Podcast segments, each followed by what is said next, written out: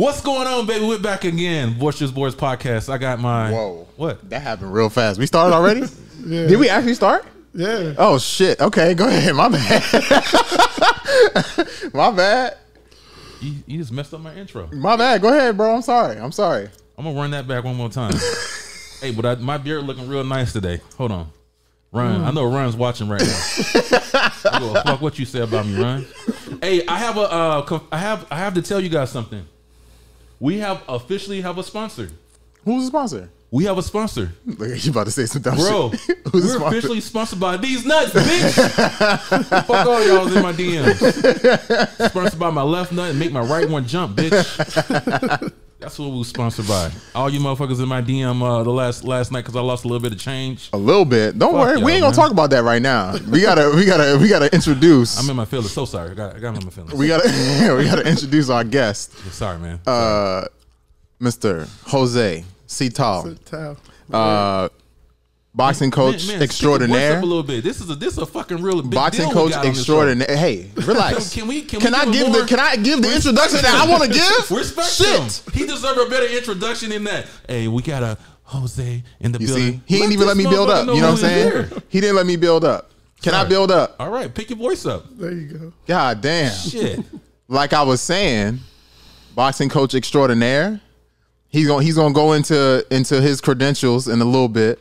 But I've had the privilege and the honor to work with him for a while, so I can attest to the skill. But man, I can't say enough good things about you, bro. So everybody, I hope that y'all listen to these gems today that you're gonna get, because this man is a wealth of knowledge when it comes to boxing and also life. Thank you, Jose. Man. Jose, how you guys doing, man? Man, it's a pleasure to have you on the show, man. I've been following you for a long time. Thank you, brother. Heavily credentialed resume. Thank you. You know, you train some of the big names in MMA, boxing, Muay Thai, yes, sir. Kickboxing, yes, sir. All the above, all disciplines. Yes. Good looking dude. Got a lot of tattoos. Looking like very intimidating. a little you know what I mean? Got a couple in the head. You know what I mean? On the head. I ain't messing with you. I come in peace. Today I'll be cussing at Sunni, not you. Yeah, man. It's a pleasure to have you on the show for sure. Thank you guys. Yeah, it's a pleasure and an honor to be here, man. Chris, can we get one of those like clapping little things? Like, you go, yeah, that's the one we need. Yeah, the air horns. So just to make this connection, so you train Sunni? I've worked with him, yes, and we will continue to work. I'm just taking a little break. Okay, just let you know, Sunni hands are fucking garbage. Alright, I guess that's a good way to start the podcast right there. Just call my hands trash. No, man. Sunni's nasty, bro. Sunni got some of the best hands. Man, don't be sucking some Sunni balls. Fuck Sunni. Sunni's nasty, bro. Fuck Sunni. People ain't seen him yet because they don't want to give him the opportunity. When someone's skilled, it seems everybody want to be scared now because he's too cute. He try to run around looking like fucking John Legend and shit. There you go. You know what I'm saying? Fight, bitch. That's the problem, huh? I gotta be walking around in sweatpants and what's up, man? Just walk around with slides and shit, you know? Looking like John Legend today. Dude, no, just look like how people go to Walmart. You know what that's saying? What I gotta do. Sweats and grimy and people want to fight. That's what I gotta do. That's some fighting shit right there. Yeah, he too cute, man. Look at him. You know what I'm saying? Yeah. Anyway, look, let me bypass this dude right here. So we got a segment. No, let's talk about Jose a little bit. Well, bro. Let me talk. Okay, sorry. God damn, sorry. What's wrong with this guy today? Fuck you today. So we usually do a segment called Classic Fights, right? But I wanted to ask you. You've been watching all combat sports for a long time, yes, sir. And obviously, you know you've gotten into training MMA fighters more in the last few years. So you've had to study a little bit more on that side. Yes. So as far as classic fights are concerned, for you, and you don't have to, just because, you know, we MMA dudes or whatever, you don't have to give no MMA fights, but for you, what are like maybe one or two of the like best fights that you've seen, classic fights for you? Classic fights? A lot of people might not know, but Barrera, Morales, come on, bro. That's like Rafael Marquez and Israel Vasquez. Okay, those are crazy trilogies. A classic to me, not necessarily is just a brawl. Like, oh, they just went at it. But there's technical fights that I think were classics. When you see like Márquez and Casamayor, that was a crazy fight. MMA wise, I've seen a few, but not enough for me to go like, oh, I think this was a great fight. Yeah. But I've seen some good fights. I think the what's that Jajankiv or whatever with that? What's that girl? She used to be Valentina. No. I'm talking about the other chick that fought that Chinese girl.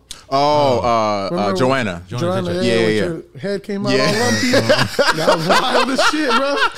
Hey, did you see? Hair was all fucking tight. We had a moment with that too, but yo, that shit was wild, bro. That's one of the wildest things.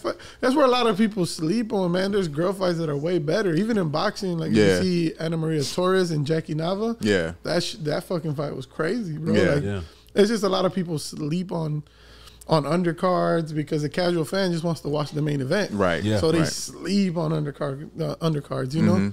So if you want to be a fan and get knowledgeable on anything, you got to see it from in boxing would be a 4-rounder, you know what I'm saying, to a 10-rounder, not just always like, oh, it's the main event. So I'm gonna watch that, you know? And I'm assuming in MMA it's pretty much the same. You'll see a great fight in the prelims. You know, and a lot of people sleep on that. And if you want to pursue this as a fighter or as a coach or something, you should be watching everything, you know, from even amateur fights. There's great amateur fights. Absolutely. You know, and people just have a tendency to want to sleep on because it's not the main event. Right. You know? Yeah. We call those casual fans. Yeah. Casual ass fans. For real. They got the biggest opinion, too. Oh, they become experts real quick. They took one class and all of us. Courtney knows because they be getting that help. Oh man, shit! Bro, this last week I got Rose. Rose. Me too. You have no idea what I would do. Well, let's talk about that. So, for those who don't know, Jose was coaching one of the bigger fights coming up for the same division that Canelo was fighting in, Canelo and Caleb Plant, that last fight that happened yesterday. So I was training Jose Uzcategui, and we were getting ready to fight David Benavides, which is a huge fight. Yeah. Amazing. So the winner of that had the potential or was already in talks to fight the winner of this fight, the Canelo Plant fight. Whoa. So we were fighting for the IBF and WBC title eliminator. Unbeknownst to me, my buddy over here was doing banned substances and pops for EPO. Yeah. And we got pulled out of the fight. You know, I made my statement I was hoping he would make when he didn't. So when I consider someone a friend, I would assume he would, you know, have my back in something because I got fucking murdered on Instagram on the DMs. I got called cheater. All types of, man, they were telling me to go fucking die. Wow. I got some crazy shit. Wow. But you know, now everything in my career comes to question, right? So, like, now they're going to question when he won the world title. Was he on it then? What about his other fighters? And now it's putting in jeopardy a lot of my fighters that I've worked with. You know what I'm saying? And I've worked with a lot of high-level fighters from different disciplines. And I want to continue to work with that. But, you know, when someone you consider a friend doesn't go out for you on the limb and go like, yo, he didn't know. This was my decision. Me and him talked, you know, and I told him, I was like, yo, what's going on? What was going through your head? And he was like, no, I'll make a statement. I'll make sure that was my decision. But no statement was made. Probably give him time a little bit, I guess. You know, and yeah, you know what I'm saying? I don't know what was going through his head, but, you know, this is our career. It's not your career. Right. It's our career. Yeah, everybody's involved. So when you have a team and half of your team doesn't know what's going on and you're deciding to do things behind the team's back, it's a little, you know, it's a little devastating. Yeah. You know, Sunni could vouch for this. I take this very personal. I'm very emotional with my fights. When my fighters lose, I take it to heart. You know, I consider them family. I put time. They put time. I know they're sacrificed because I fought as well. Yeah. So I know what it takes to cut weight, how to be in there, sacrificing every day. And for when a fighter loses, you feel like you lost and you feel like, what can I have done more? What did I do? You know, did I not do enough? And it's very emotional for me. I'm a very emotional person when it comes to fighting because I put my all. I'm not the type of coach that's just like, yeah, I want to do Instagram posts. I don't give a shit about all that. Yeah. I'm the type, Sunni go to my gym. I don't care about cleaning my mirror. Sunni bugged me for like 2 weeks. Like, you cleaning the fucking mirror? Nah, leave the fucking mirror alone. You got to see yourself? Yeah, that's what he's want to do, look at himself and shit. You know what I mean? So he knows how I am, you know what I'm saying? And for the position I'm in, I could be charging a shitload of money. Yeah. But I don't.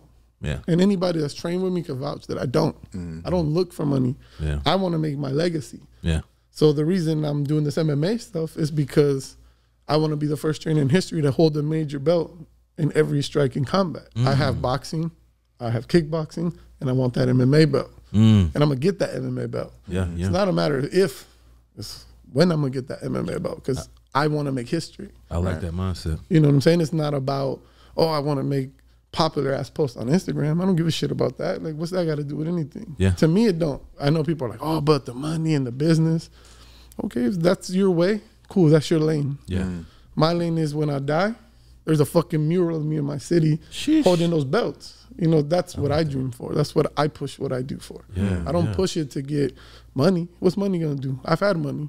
Jose's fought big fights.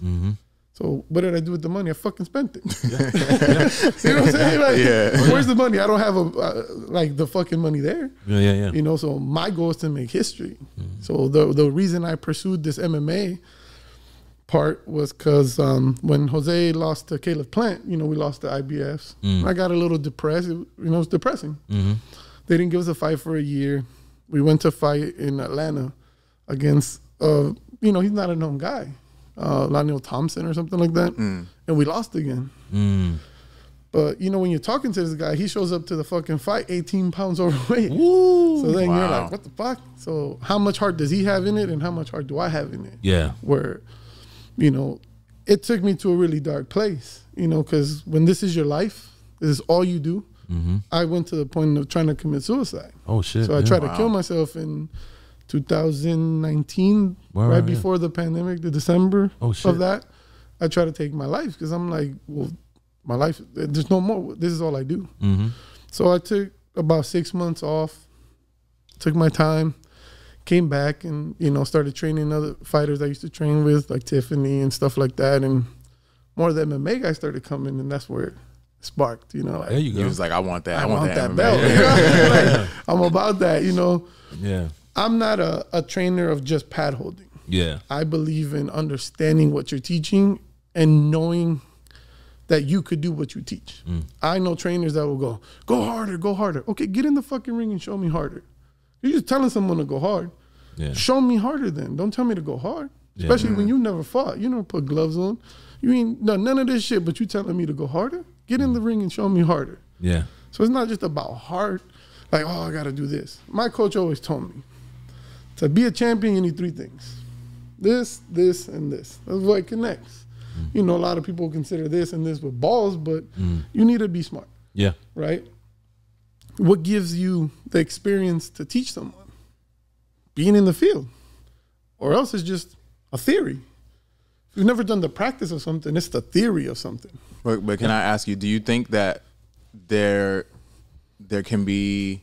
that you can be a good coach without ever having fought? Absolutely. But then there's going to get to the point that when your fighter's in a position that the theory is no longer in process, what can you tell them if you've never been in that position? Interesting. Because you could be in the position of teaching the dynamics, the fundamentals. But what happens when the fundamentals don't work? What happens when it's a point in the fight that you've never experienced? Like being physically hurt. Right. Like I see what you're saying. Hurt.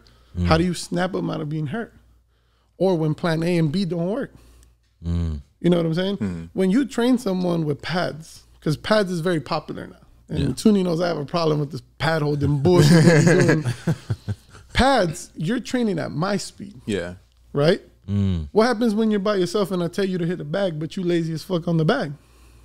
And you're doing this on the bag. That means that when we're training, you're training at my speed. When you're hitting the bag, that's what you're going to do in the fight because we're not holding pads in the fight. Pads is to game plan, to execute a combination or something. But when you stick to format combinations, what happens? What if that combination doesn't work from the punch they told you they were going to throw? That's true. You see what I'm saying? So you have to learn to take something that's being taught and make it yours. And if you're not making it yours or you're not pushing in a bag, or in shadow boxing. Because trust me, when I train people, all they want is pad work. They come and it's pad work, pad work. So then let me ask you, do you think, what do you think is the better way for people to train then? If pad work isn't the way? It's teaching them verbally, physically, and then showing them how to do it. You go show them how to do it so they believe it works. Because I could tell you, oh, this and this and this and this is going to work. Mm-hmm. What if the fighter didn't come in the plan we had? Right. Right? But if I could show you that it could be done in multiple ways and you could slip this way, like everybody goes, 1, 2, 3. Okay. When do you throw the 1, 2, 3? Why do you throw the 1, 2, 3? Mm-hmm. You know what I'm saying? You have to explain the whys of things too. You can't just go, this is how it's done. Mm. Yeah. Okay, it works on pads. Yeah, yeah. Yeah, but how do you know I'm going to throw that back? Yeah. Even though during fights sometimes when the fighter's losing or the game plan don't go as planned, mm-hmm. you can tell that fighter's been doing that same combination over and over and over. And they can't stop. And they can't stop. Yeah. So that's how they, I got noticed a lot of the, I can't say elite fighters, but a lot of fighters, that's how they lose because they do that jab, jab. Like, let's say, what's his name? The boxer, Bronson. Derek Bronson, uh-huh. Yeah. When he lost, he did that same boom, boom, boom, overhand right. Yeah. Boom, boom, boom, overhand right. Yeah. And that's all he has. Yeah. It's going to be hard to snap you out of something I've been drilling you for fucking 3 months. Right, right. So it's not bad to teach that, but teach that when you're a beginner. Mm-hmm. That's a fundamental, right? Build the foundation good, mm-hmm. and then the skyscraper goes as high as you want, mm. right? And every floor could be different. Yeah. Like when they try to say MMA guys could box and da-da-da-da, right? Okay, combat sports as a whole, so is construction. Yeah. Doesn't mean that the welder's going to do what the carpenter's doing, yeah. or they could do vice versa. Right. He could learn it, but doesn't mean he's going to be at the same level. Yeah. We're going to get into that in a little bit too. When you're teaching, what I've learned was not to make the errors to teach other fighters boxing. Mm. Because it's not boxing. They're striking. They have to be aware of kicks, takedowns, and other stuff. Mm. So if I'm teaching you boxing, it's a proper stance of boxing, you're going to get kicked. Right. Or you're going to have your leg there to get single legged or get taken down. So as a boxing coach, if you want to jump to other sports, practice and learn the other sports. Yes. Because you don't stand the same. You don't move the same. The distance is not the same. Mm. Now, Jose, you said some really deep shit in this right now. That's some good gems we just gave y'all. But I want to know, to cement all this shit right? Yeah. You just said. To cement it. Yes. I need to know your opinion on this. Okay. Now, here we go. On what you say on this next question. He's staying. I don't want to hear shit you saying. He's staying and he's going to be talking. Let's go. I already know what he's going to say. Jose. Yes, sir. Let's go. Who is the better boxer? Floyd Mayweather or Mike Tyson? Who's the better boxer? Yes. Floyd. Get the fuck off this damn show, goddammit. Floyd, by far. No. Let's go, baby. By far. Let's go. No, you got to listen. Stop, Jose. Now you got to start calling me Uncle Sunni. Feelings, man. We got to record. You know, I'm explaining the difference, though. Not to say that Tyson don't know how to box, but what was Tyson's MO or what was his key points to winning a fight? Knocking motherfuckers out like... Yeah, but I could... Have you seen Tyson in person? Yeah, but yeah.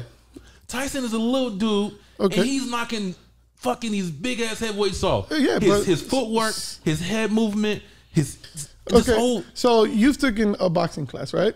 Yes. Okay. Have you ever seen the book of fundamentals, like the Queensberry rules and how they teach you how to stand? Oh yeah, boxing. Yes. Yeah. Okay. So if I tell you that's how you're supposed to do because that's on a book. Yeah. Was Tyson in the proper stance? No. Right? Is Floyd in the proper stance? No. No, I mean, because Floyd guys like his own style. So, but that Floyd Mayweather shoulder roll, that's called the Philly shell, first of all. And so many people have done it. So it's not Floyd. Floyd mastered it. Yeah. And I'm one of the biggest Floyd fans. Okay. I think Floyd is the best ever. Now it's biased, man. I don't even want to hear. How is it? It's not biased. No, because Tyson. How is it biased? Okay, so he's a Floyd Mayweather fan. So I'm a Tyson fan too. Don't mean that. How old are you? I don't think me. I'm 39. Oh, you too young then. What you see how this guy be talking since I was 5, bro. Yeah. Don't listen to him. He's 40. Y'all the same. So Tyson has a different style of boxing. That's why when it's kind of wrong of me to say, "Oh, Floyd's the best of all time," right? In the same way, I'm contradicting myself because there's different varieties of boxing. There's different styles, obviously. Yes. But when it's boxing, what's the definition of boxing? I don't know. What's the definition? Hit and not get hit. Yeah. Who did that better than Floyd? I don't know, man. See, come on, baby. See, the reason I put Floyd on top is because Floyd never had a day off. Ever. Mm. All these other dudes that are great had days off. That has to be in the mix, right? People are going to hear me right now. I don't think Ali's the greatest ever. Ali lost to a guy with 7 fights. Oh, shit. Did you know that? Did Ali lose to a guy with 7 fights or not? Did he not? Look it up. Did he not? Did he not lose to a guy with 7 fights? Bro. Did he not lose to a guy with 7 fights? For sure. Okay. I mean, and just because you lost don't mean you're not the greatest. What I'm saying, you can't. A lot of these fighters lost. But you can't call him the greatest boxer because he was the most influential. For sure. Because he's more popular of what he did outside. That's true. I agree with that. That's true. Right? So this is the point. And inside the ring as well. So, yeah, but he also lost to a guy with 7 fights. Okay. Question is. I'm sorry, the great. And you can say he was old. Floyd was old, and he was still fucking tactically boxing and beating everyone. What question? Who would you say that's the greatest fighter of all time then? To me? Oh, boxer? You said fighter or boxer? Fighter? Boxer. Boxer, Floyd. Floyd Mayweather. Floyd Mayweather. Damn. The people he has beaten. Damn. How many champions has he beaten? He's sick right now. You are mad. How many champions has he beaten? Who's beaten more champions than him? Fucking Canelo Alvarez. Yeah, and he made him look like a child.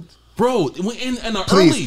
So I said this, oh my God. I said this already. I said literally what he said. I respect it. Hold on. Come on, man. No, man. So, hold on. Go ahead. Let him explain. We're going to continue. Let him explain. So hold on. Saul. Let him explain. He's the best now. He's right now because Floyd left. You can't keep bringing in this age bullshit. Jose. No one told him to fight him. He asked for that shit. So you trying to tell me if you ask for that ass whooping, you gonna get that ass whooping. So you trying to tell me right now if Saul, I ain't gonna call him to Canelo because he's on a different fucking level. Right, if Saul will fight Floyd right now, you think the outcome be the same? If it was the same weight or how big he is now? Same. I don't give a fuck that motherfucker. No, 100 pounds. Canelo's fighting at 100 pounds to 200 pounds. That's not how it works. That motherfucker fighting every goddamn weight class. He is. Right now he is. But so did Floyd. Floyd started at 130. But and he was beating motherfuckers at 154. If Saul fought. I know, but Floyd's also like 43 years old. Hey, man. No. It don't matter. It do. Well, you're just telling me now. Canelo was 18 when he fought Floyd. First of all, he was 22. He was not 18. You're trying to exaggerate. No, but he's the one who asked for that. You know, he felt he was ready, and he learned from that. But if it wasn't for Floyd, Canelo wouldn't be Canelo right now. That's very true. If it wasn't for the loss to Floyd, Canelo wouldn't be Canelo now. I'm about to agree with that one. Canelo is who he is now because he learned from Floyd. Mm-hmm. Not just the boxing, the business, and how to tactically start maneuvering your business. Because boxing is a business whether we like it or not. 100%. Right? So I have a ton of credentials, but I don't got the followers of other pad holders that are more popular than me. Mm. You can't say you're better than me. You're more popular than me. True. How the fuck are you going to be better than me? But also, they're also just pad holders and not actually coaches. But there's trainers that are more popular than me that if we sat down and went toe-to-toe on explaining and breaking down fights, I'll shit on them. Mm. And I'll do with anybody. We could sit there and show pad work and show you how you're making a mistake and how you're breaking shit down wrong and how you're throwing a punch wrong because you were the student of a student of a student. Mm. I was the student of a teacher that came from a teacher. There's a difference from coming from teachers. Just because people take classes and learn it and then want to be fucking teachers, remember, you were the student of a student. Mm. You don't become a teacher till you prove yourself. What are your credentials to become a teacher? I can't just wake up and be like, I want to be a teacher and go to a school and start teaching because I learned a little bit of math. You gotta have the credentials to teach. You have to have the credentials to be a teacher. You cannot just go, I want to teach. You know what I'm saying? I'm not going to come here with a fucking Polaroid camera and tell you this is how you shoot a picture. I get that all the time. So but how offensive is it, right? Because you've put blood, sweat, and tears into this. The same way that I've put blood, sweat, and tears into being a coach. Maybe and when I see people telling me, oh, man, do you see this? Look how I laugh.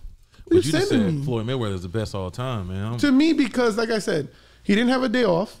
One, he didn't have a day off. The amount of champions he's beat, whether people say prime or not, remember, he came from 130. Did you not see the ass whooping he gave Chico Corrales? For sure. He was supposed to get knocked out in that fight. And he put in that work. And he moved up. Bro, you know Floyd never fought for a vacant title neither. He always fought a dude holding a belt. True. Pacquiao 140 fought for some weird belt that no one knew. And they still consider it a win. And I'm a Pacquiao fan. Sean Gibbons is my fighter's advisor as well. He's our manager too. So I love Manny.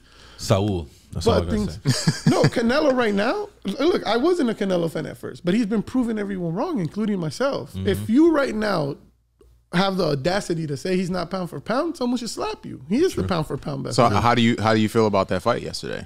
He fucking destroyed him. I knew that was gonna happen. There is nobody right now that could beat Canelo. Not a single person. Not a single person. What about Floyd Mayweather? So and older, like 40 something, no, he could barely beat that giant goofy ass white kid because he's old. Like time, you know what I'm saying? Fucking time does affect your body, man. Like if people thinking it doesn't. Last question about this, then we because we're dragging this. But this is, I feel you hear my heart right now. Okay, so if Floyd was in his prime and Canelo was in their prime, who would win? Floyd. God damn, Jose. Floyd. Floyd takes away everything you're good at, man. When you see the shit he does in that ring, you could slow shit down and you're like, what the fuck just happened? And that's one thing that I wanted to say about that when you mentioned the Corrales fight. Yeah. Because that to me was the fight where I was like, oh, I see now. Yeah. Like he shut everything I thought because I thought Floyd Mayweather was gonna lose that fight. And I watched it and Floyd shut everything down. Okay, tell me this. When Floyd fought everybody, who fought him after? Manny. Oh. Right, Floyd fought Hatton, but that was Floyd's choice to fight Manny later. No. What I'm saying, Manny was trying to fight Floyd. What I'm saying is when Floyd fought Hatton, who fought?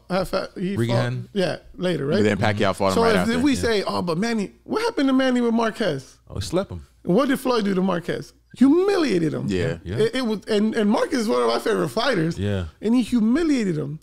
He's made every fucking top fighter look fucking basic. I don't care what anyone says. I don't know, man. Unless you put on a pair of fucking gloves. Mosley gave him the fucking... For one round. And then what happened? Mosley did that shit on him. Then what Mosley do? For, he got pieced up after that. He got his ass whooped. Beat the shit out of that man. You know why I know? Because that was on my birthday too. But that shows you what he's about. He got hurt. Did not and went at Mosley after. Yeah. Bro. And he wasn't defensive no more. Watch the fight with Chop Chop. Chop Chop hurt him too. Hey. What do you do? Go at him. Listen, y'all don't even know about this shit. That's what I'm talking about, bro. Bruh, that was one of the best fights I ever seen. Yeah, that was real. See, if you want to know who Floyd's hardest fight was. Was it Manuel? Yeah, I was about to say Manuel Augustus. He says it. Manuel Augustus. He broke his nose, bro. That's the hardest fight he ever had. He says that's the hardest fight I've ever had. I thought that. What's the other? Cotto's fight was hard too. Cotto was that was a hard fight too. Cotto, but what's old boy? Maidana? Maidana? No, he was saying that for promotional purposes, bro. In the bag in his arm. That's what you gotta fucking do. Bro, that's not even the point. Shit. Maidana was getting in his ass, bro. Nah, get out of here. Get out of here. He was like this to Maidana too, bro. He was hell no. He was thinking later. And what do you do? Come back and whoop someone's ass? That's what I'm saying. You gotta respect that man's fucking chin. He does. He does. He's had chin. He's been in fights. He's fought everybody. He's been tested in every way that there could be. Yeah. And the thing is, all the shit Floyd's done, he's never been accused of this or that or this. He's never had a day off. To me, that's fucking impossible. Yeah. Every great had a day off. Okay. Now look, I wanna. I feel like we should just skip classic fights today because we're not even. No, fuck that. We got some good fights on that card. All right. Fine. Shit, what is this dude talking about? The classic fights? That's what I was saying. We should move past that. Why? All right, cool. Let's go. I saw it, right? The fucking show? You go. Hagler? I picked that one. Go ahead. What you trying to do? What? You trying to get to this money. No. I'm letting it simmer. It's on your mind. You mad now because it's on your mind. I ain't even thinking about it, right? Hey, skip that. Money. Hey. All right, so look, I'll let you go first because I know we might go into my pick. So go ahead. You go first. All right, fine. Ladies are first. You see? This guy. So I picked Sugar Ray Leonard versus Marvin Hagler. And I picked that fight because of everything that surrounded the fight. Yeah. You know, the fact that Sugar Ray was still in rounds, that Marvin Hagler was like, man, fuck this shit. I ain't doing this shit no more. They just robbed me of this fight. But I wanted to know what you thought about that fight. I mean, that fight was very close, and it shows you two different styles, right? Mm-hmm. Because people think when you go forward, there's no boxing involved. Mm-hmm. A lot of people think when you're the brawler, there is no technique to being an attacking fighter. Mm-hmm. I mean, you saw Canelo, you see Chavez Sr. Like, people think Chavez Sr. had no defense, but go on YouTube and watch Senior's defense, and you're going to be like, oh, shit, this motherfucker moves. Yeah. Right? So, with that fight, the reason Hagler retired, I don't think it was just for the robbery. I think it's from the years of them playing with them. But that's combat sports. That's boxing. Yeah. You know how people play with the political shit of, holding you back. Like you said, Floyd did it. I'm not going to take it away that Floyd fought and picked who he wanted, but he earned that right because that's the right. Like Canelo. Canelo gets to choose and pick who he wants to fight, but he earned that right. Yeah. You earned that right as the guy, right? Yeah. For sure. That fight was close. A lot of people think Hagler won, depending on the style. Why? Because boxing or any combat sport is almost objective, right? Because they have judges. It's what he thinks, and he thinks. True. So I could say, oh, well, Hagler won, and I could give my point of views, and I wouldn't be wrong. Then you would give me the Leonard point of views, and you wouldn't be wrong. Right. Mm-hmm. Because they both did what they did. You know, at the end of the day, what it comes down to be is that we could call it what we're calling it right now. Yeah. Classic matches. Exactly. And instead of seeing it for like, oh, nah, watch the beauty of both fighters doing their job, their techniques, their movements.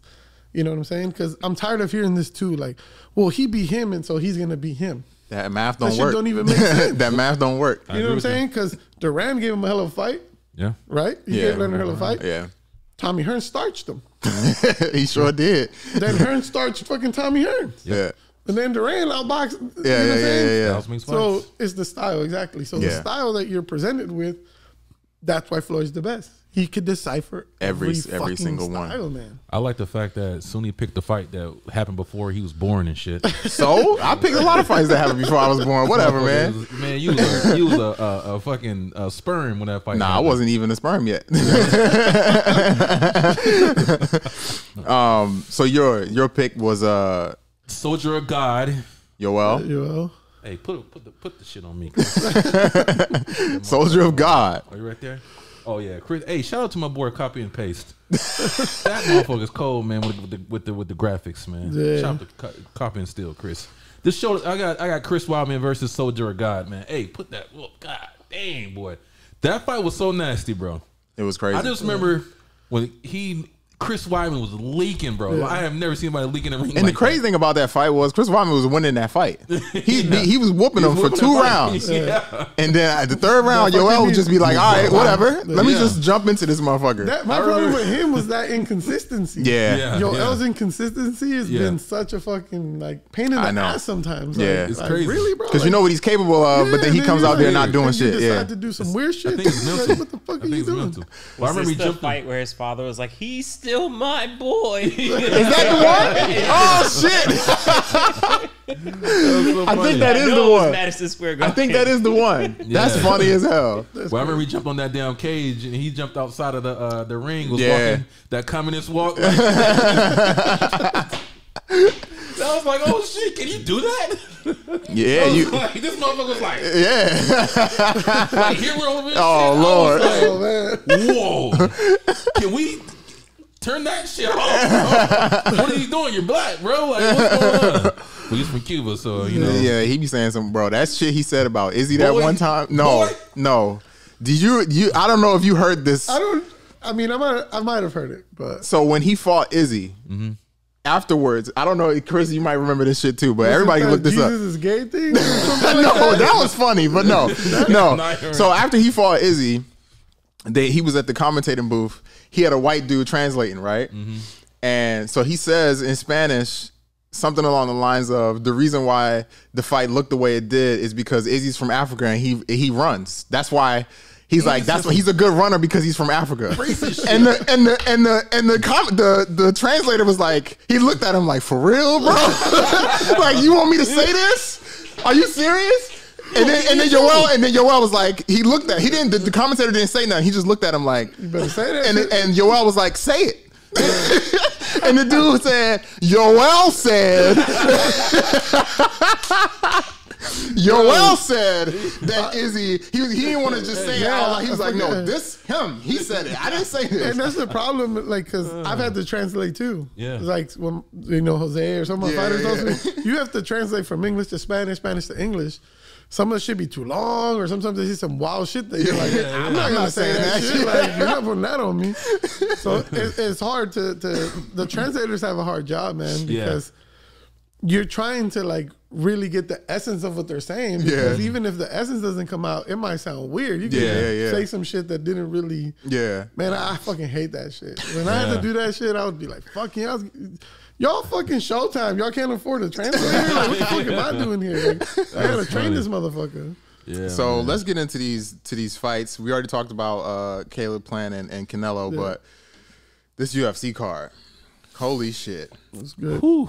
That was a fucking good card. Yeah. I honestly didn't think that it was gonna be as crazy as it was. You didn't? Nah, like I thought the fights were gonna be good, but I didn't think they was gonna be that fucking good, yeah, bro. Like almost every fight was fucking crazy, bro. That's what. Listen, bro, because you know how many times have we seen they have, yeah, really good cards on paper, and they're pretty dead. And then they're pretty dead. Bro, that card was guaranteed fireworks. I don't know, man. I thought every fucking fight on that card, you look at it, bro. It was nasty. I don't even know where we start from. I got to pull this shit up. Start with the prelims. I'm trying to remember who the fuck was, bro. That shit was hilarious. Back yo, big boy. I got some photos. Yeah. Big boy, look at him, bro. The way he moved, I've seen him before, like in, ooh, other organizations. He did a flip after. Yeah, he did a flip, bro. He's mad athletic, bro. Yeah. Bobby Green, hold up, Bobby Green. The crazy thing about that is, I should have bet your ass some money because you was like, "Oh, Bobby Green." You picked Ally Quinta. I dare you to lie. You picked Ally Quinta. You gonna tell you why? Let me explain myself. Oh yeah. Oh my god. Yeah, him and Frankie had the crazy looking face. Let me tell you why.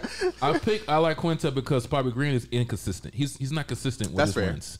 But the reason I like Bobby though. Okay, I'm gonna keep it 100. I went from like the good fights on. Oh yeah, yeah. From the main card basically. Right. Watch all those other little prelim ones. Not to be disrespectful. There was some good cards in that prelim. Yeah, it was some oh my god, because there was a boxing match, guys. I wasn't being like, of course, you got a boxing match to watch. You always got to pick the boxing over. You know what I mean? That was a good. Oh, that Canelo fight was good too. It's an ass whooping. I was watching two. I had like 3 monitors that going at one time, bro. Yeah, not me. All right, so look. Oh, bro, hold on, wait.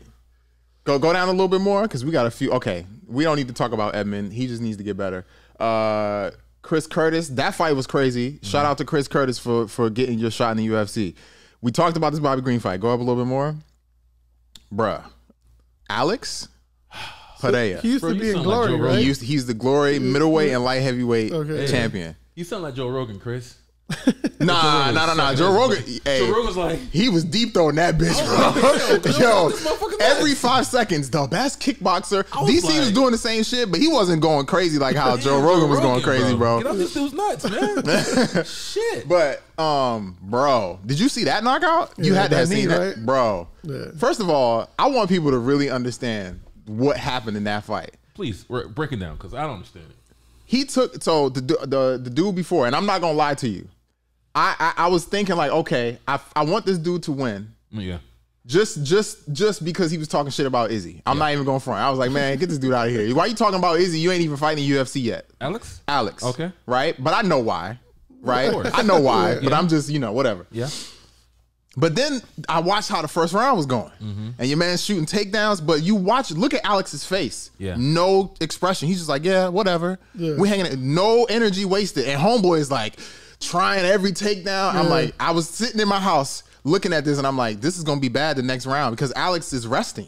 He's not doing anything. And the dude is trying to wrestle the whole time and nothing. And then what happens? Round 2 comes out. Literally the first thing that happens in the whole round. Flying knee and just like basically walk off, knocked him out. The fight should have been done. I think he did that based on him just wrestling and shooting. That in the second round, he was like, "Oh, he's gonna shoot again, so I'm just fucking." No, you know why? Because I agree with that. You know why? Because of how he came with the flying knee. He threw the flying knee at a trajectory of someone that's standing. Like if he threw it, shut your ass up, man. Because he jumped straight. If you're jumping straight in the air to throw a flying knee is different than oh, this person's gonna take me down. We brought that up in the last one, right? With Weidman and and Yoel. Because that Weidman one was he's shooting for a takedown. But this dude's like 6'3" or 4. No, he's 6'6", bro. That dude is tall. And he's 6'6", right? He's something stupid like that. Yeah, bro, that motherfucker, bro, he's tall as fuck, bro. He barely jumped up and gave him the knee though. Yeah, I'm not gonna lie. He did. You right about that, man. But he's tall as shit. I want to talk about this, and I'm wondering if maybe you could give some insight on this, as you know the mindset in the fight game. He got on the mic, and I fully thought that he was gonna call out Izzy. He was gonna talk some shit about Izzy. He did not mention his name. He's 6'4". He's 6'4". Okay. I think because he also understands. a great fighter that he is, also understands he's still green in another sport. Right. I think people are just gonna be like, you're fucking ridiculous. Yeah, you just, it's your debut. Shit, but after he did that? Yeah, but I mean, still, your debut of doing something in the first fight don't mean you're gonna get, you gotta put him, I think, with a little bit more seasoned fighter, one or two, and then, I mean, I read a quote where he said that Izzy gotta come for him. Which, okay, so that was going to be my next quote. What do you think about that? I think that's some gangster ass shit. Because, like, why would you? He lives in Izzy's head. How you figure Izzy don't mention him? Not in that way, because he wasn't in the UFC yet. He in the UFC now. Yeah, he's in his head now. He's in his head now. He gonna live in that bitch, because if he beat him in any other comment sport, it don't matter. You lose to somebody, I don't give a fuck what you say. They live in your head for a little bit. And not only that, then he comes into the UFC and then beats you again. If that's gonna be a problem. Yeah. Oh man. Well, I think Izzy probably a little. To me, it's a different game. Yeah, it's a different game. You know what I'm saying? I don't think it's gonna be the same. He's picked up some stuff. Okay, but Izzy does make errors, and like I was talking to you, he makes very simple errors with fighters because he's used to being the tall guy. So when he fought Alex, he just kept pulling back because he's used to pulling back, and Alex was just doing a 1-2-1 and was always touching him. So his limit of wrestling or other sports prevents him from dropping levels quicker, so he doesn't understand. He's usually the tall one, so he hits and pulls. Yeah. So with a tall guy, there's your size, it's very hard to just pull back. Right. Their range is as much as yours, so you're used to everyone being shorter in the UFC, so you're constantly pulling and making the miss. So the comfort of pulling, it's been there. So that dude, that Alex dude, already put a basic blueprint. I'm not saying that that's gonna beat him again, but there's a blueprint to that. You know what I'm saying? Because he wasn't just being taken down. Whoever says he was being outstruck. I don't care when he was getting caught with the hands. Right. But that's because no coach, again, comes to the coaching. Which coach was like, you want to drop some levels? Like, why are you just pulling back? Right. That you have 5 rounds and no one made an adjustment. It's like when that Mexican girl fought Holly Holmes. She just kept chasing her to the floor. At no point did someone go like, hey, you want to go to the other side? Just a basic, hey, stop chasing her. You want to go this way or pull back, draw her in. Or just cut her off. That's a point where I'm saying that being a trainer, just because you take someone to the corner also doesn't just make you a trainer. Like you could be in that corner, okay, but are you giving instructions? Yeah, you're right. 100%. Are you giving the proper instructions? I mean, that's, you're right, 100%. You know? So the prelims was pretty dope. Prelims was crazy. Yeah. Prelims was fucking crazy.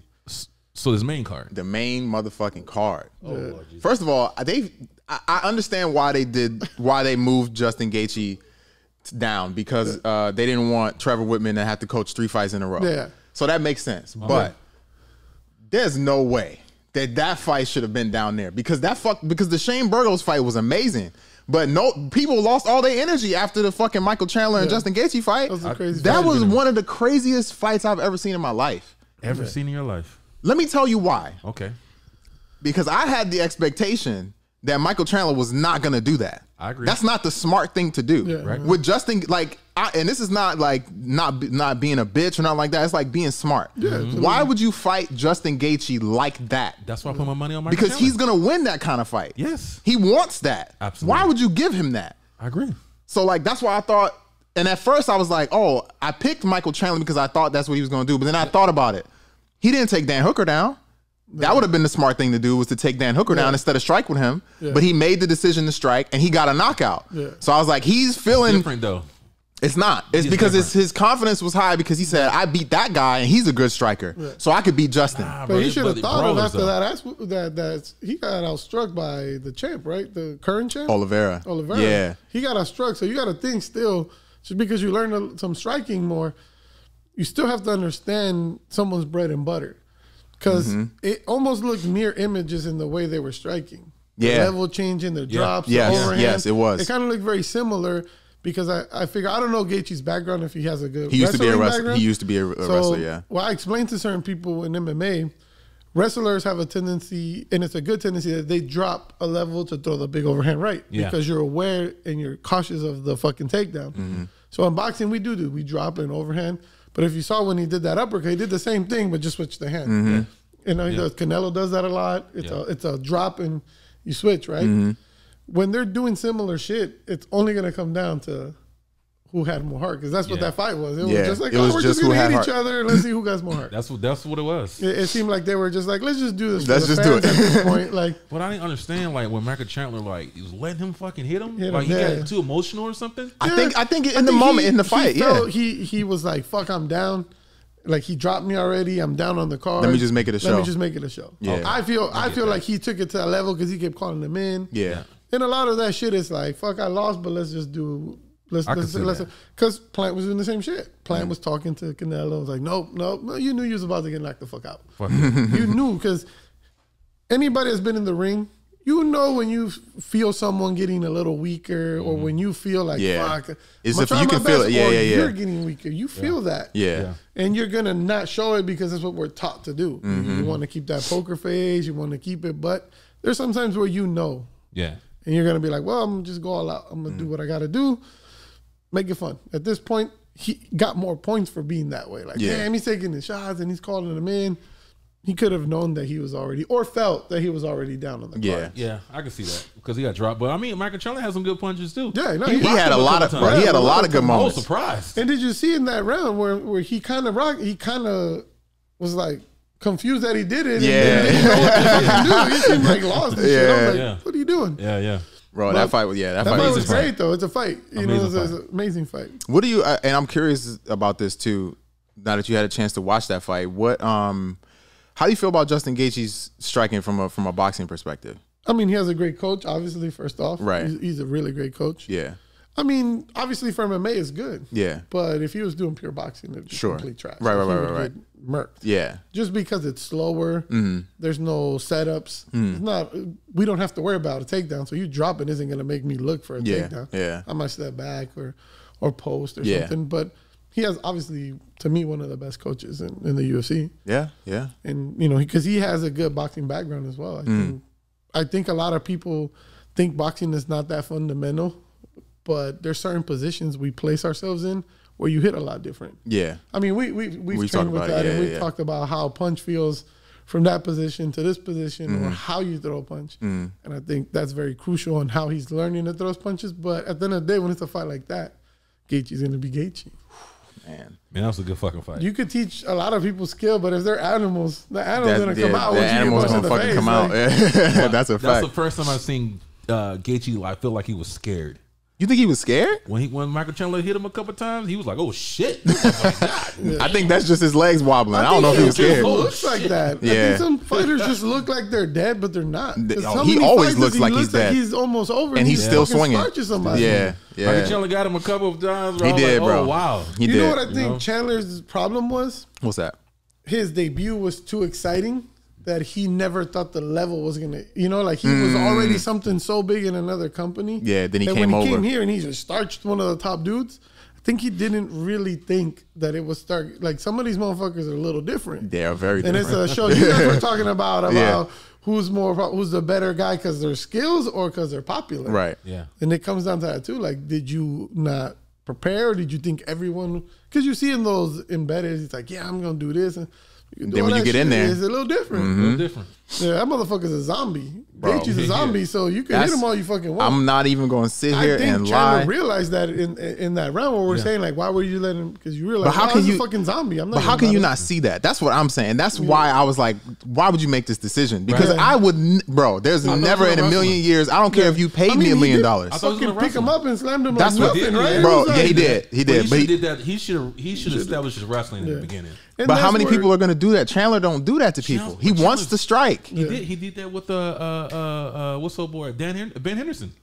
He did that with Ben Henderson. He did. Bro, the thing is, at that point, don't you think the team has to be more influential? Absolutely, if the team is not influencing the game plan, then obviously you're the only one influencing the game plan. That's true. Remember, I said if he stands up with Gaethje, man, it's not gonna go. We did, yeah, you did say that. I said he has to wrestle. You did say that. I felt like Chandler's wrestling was better than Gaethje's, and I think the smart thing was to do is wrestling. Yeah. You know what I mean? Or at least mix it up. Mix it in better. Yeah, mix it in better. Mixing it in better would have been good. With the fucking striker was going to take your head off. Yeah. But I would say he did better than I expected. I feel like people underestimate Gaethje's striking. They do. It does look a little sloppy. Yeah. But that's dangerous because, right, if I teach you to slip proper punches, you're going to train that way and move that way. Yeah. And he still does that. So I always tell people it's harder to fight a wild animal than a domestic one. Because wild animals are unpredictable. Yeah. You know, domestic animal, you kind of have a gauge into what they're going to do. Mm-hmm. So it's harder to find someone wild that's just swinging unorthodox-ass punches. Yeah. Which he does sometimes. I'm not saying he doesn't have clean striking. Sure, yeah. But he does throw some fucking bolos from wherever he needs to throw. He be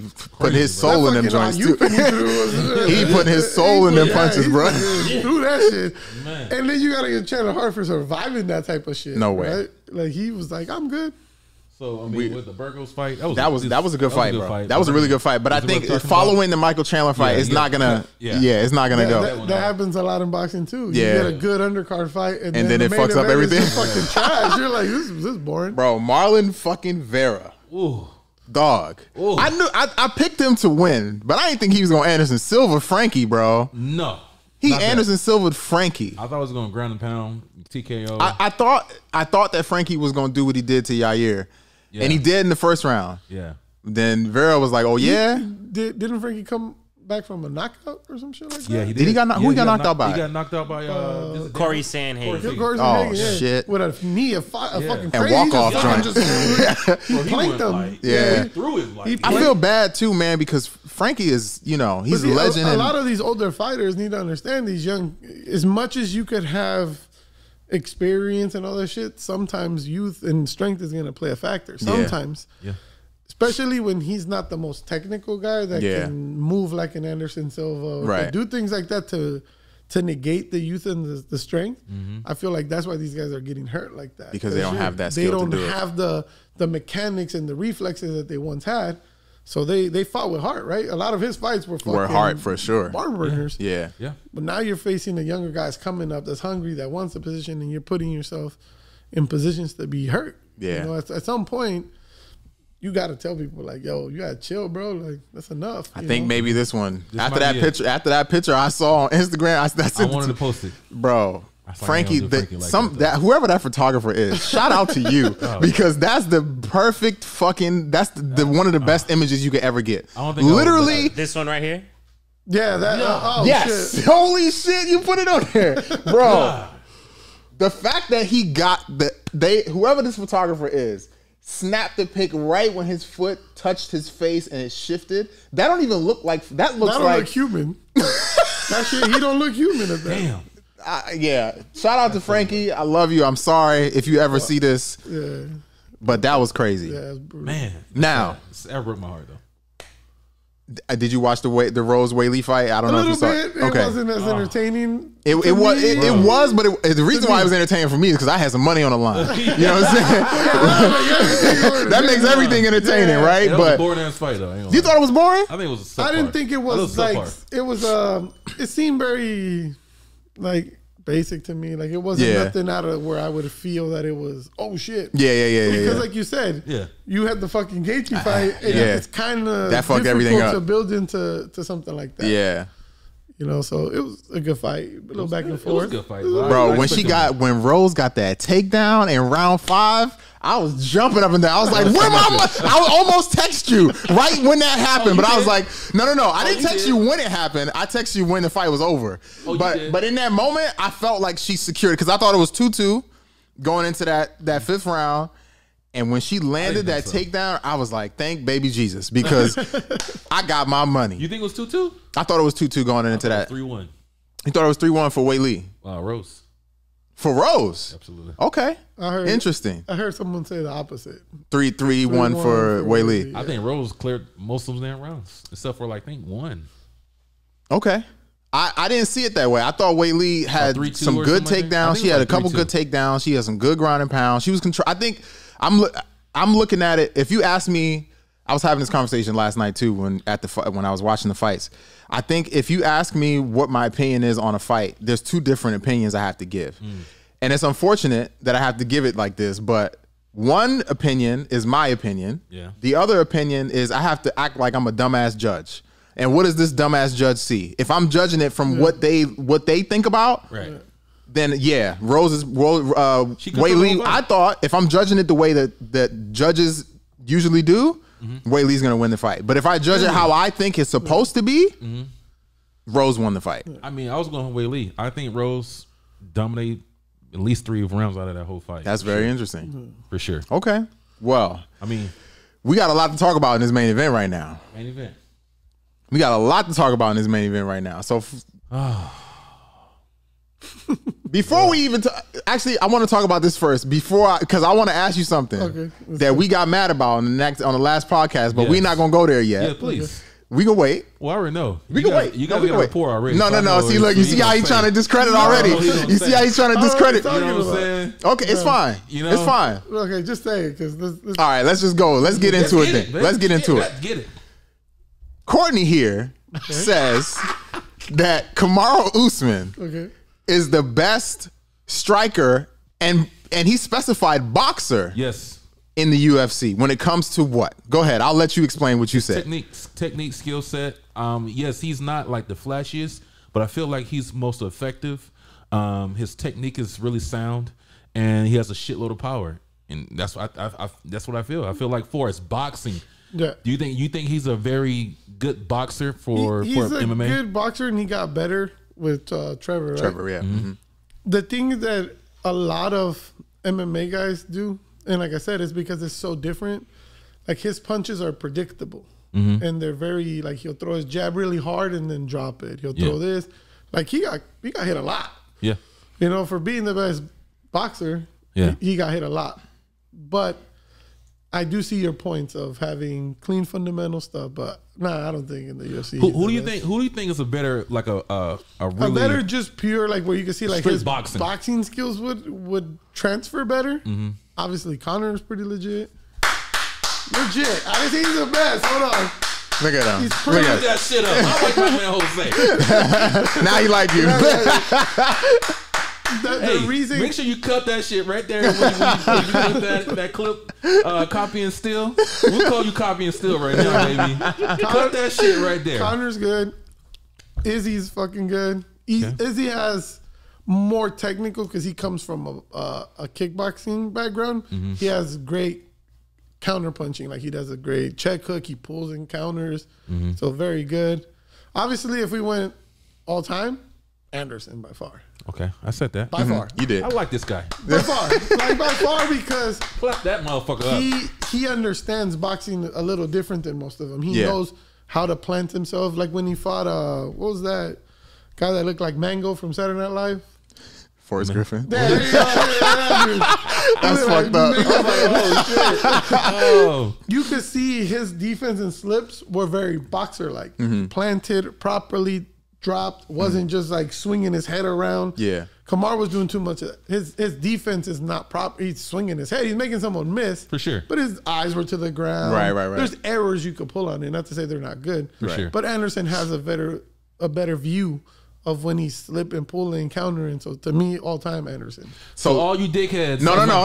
That's not what they was mad about. So all you dickheads. No. Don't even address them yet. Listen to me. No.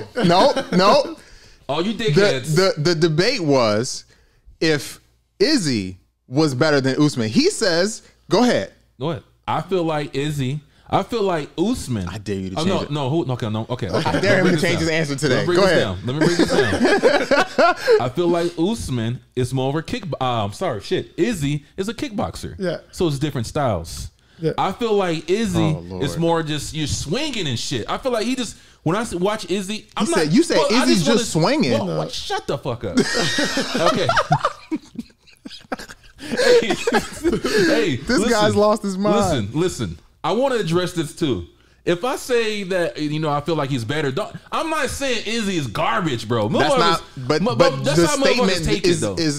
That's how blasphemous, take it, bro. That I'm saying he's garbage. That statement is still blasphemous. I'm a huge fan of Izzy. I think Izzy is by far one of the best. But Usman is better. I feel like Usman, bro, his shit, I feel like it is cleaner. But you know, it's just super clean. Like, because you like you like a Tyson. You like more of a planted.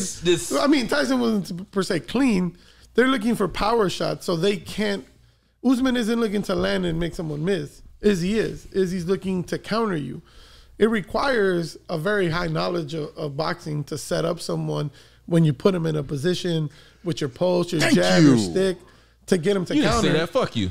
What Usman is doing. I'm gonna just cut the clip. I ain't even arguing with you. Go ahead, Jose. Usman has. He makes sense, but you didn't say that shit last time. Don't be trying to piggyback off you saying like you know his, like you got his fucking knowledge or something. Okay, he's your coach, bitch.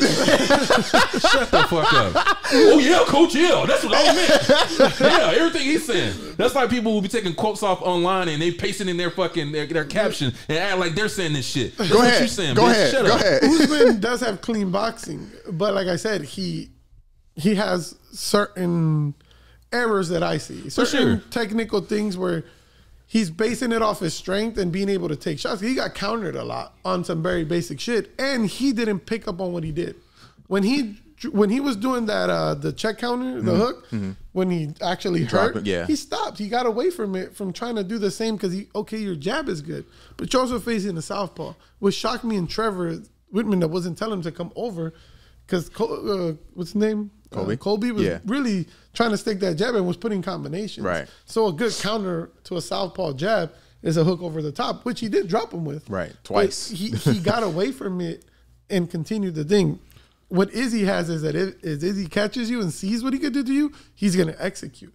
I don't know. That's the level of knowledge of striking. And fight IQ, He knows when to pull you enough to have that distance. That's what Anderson had.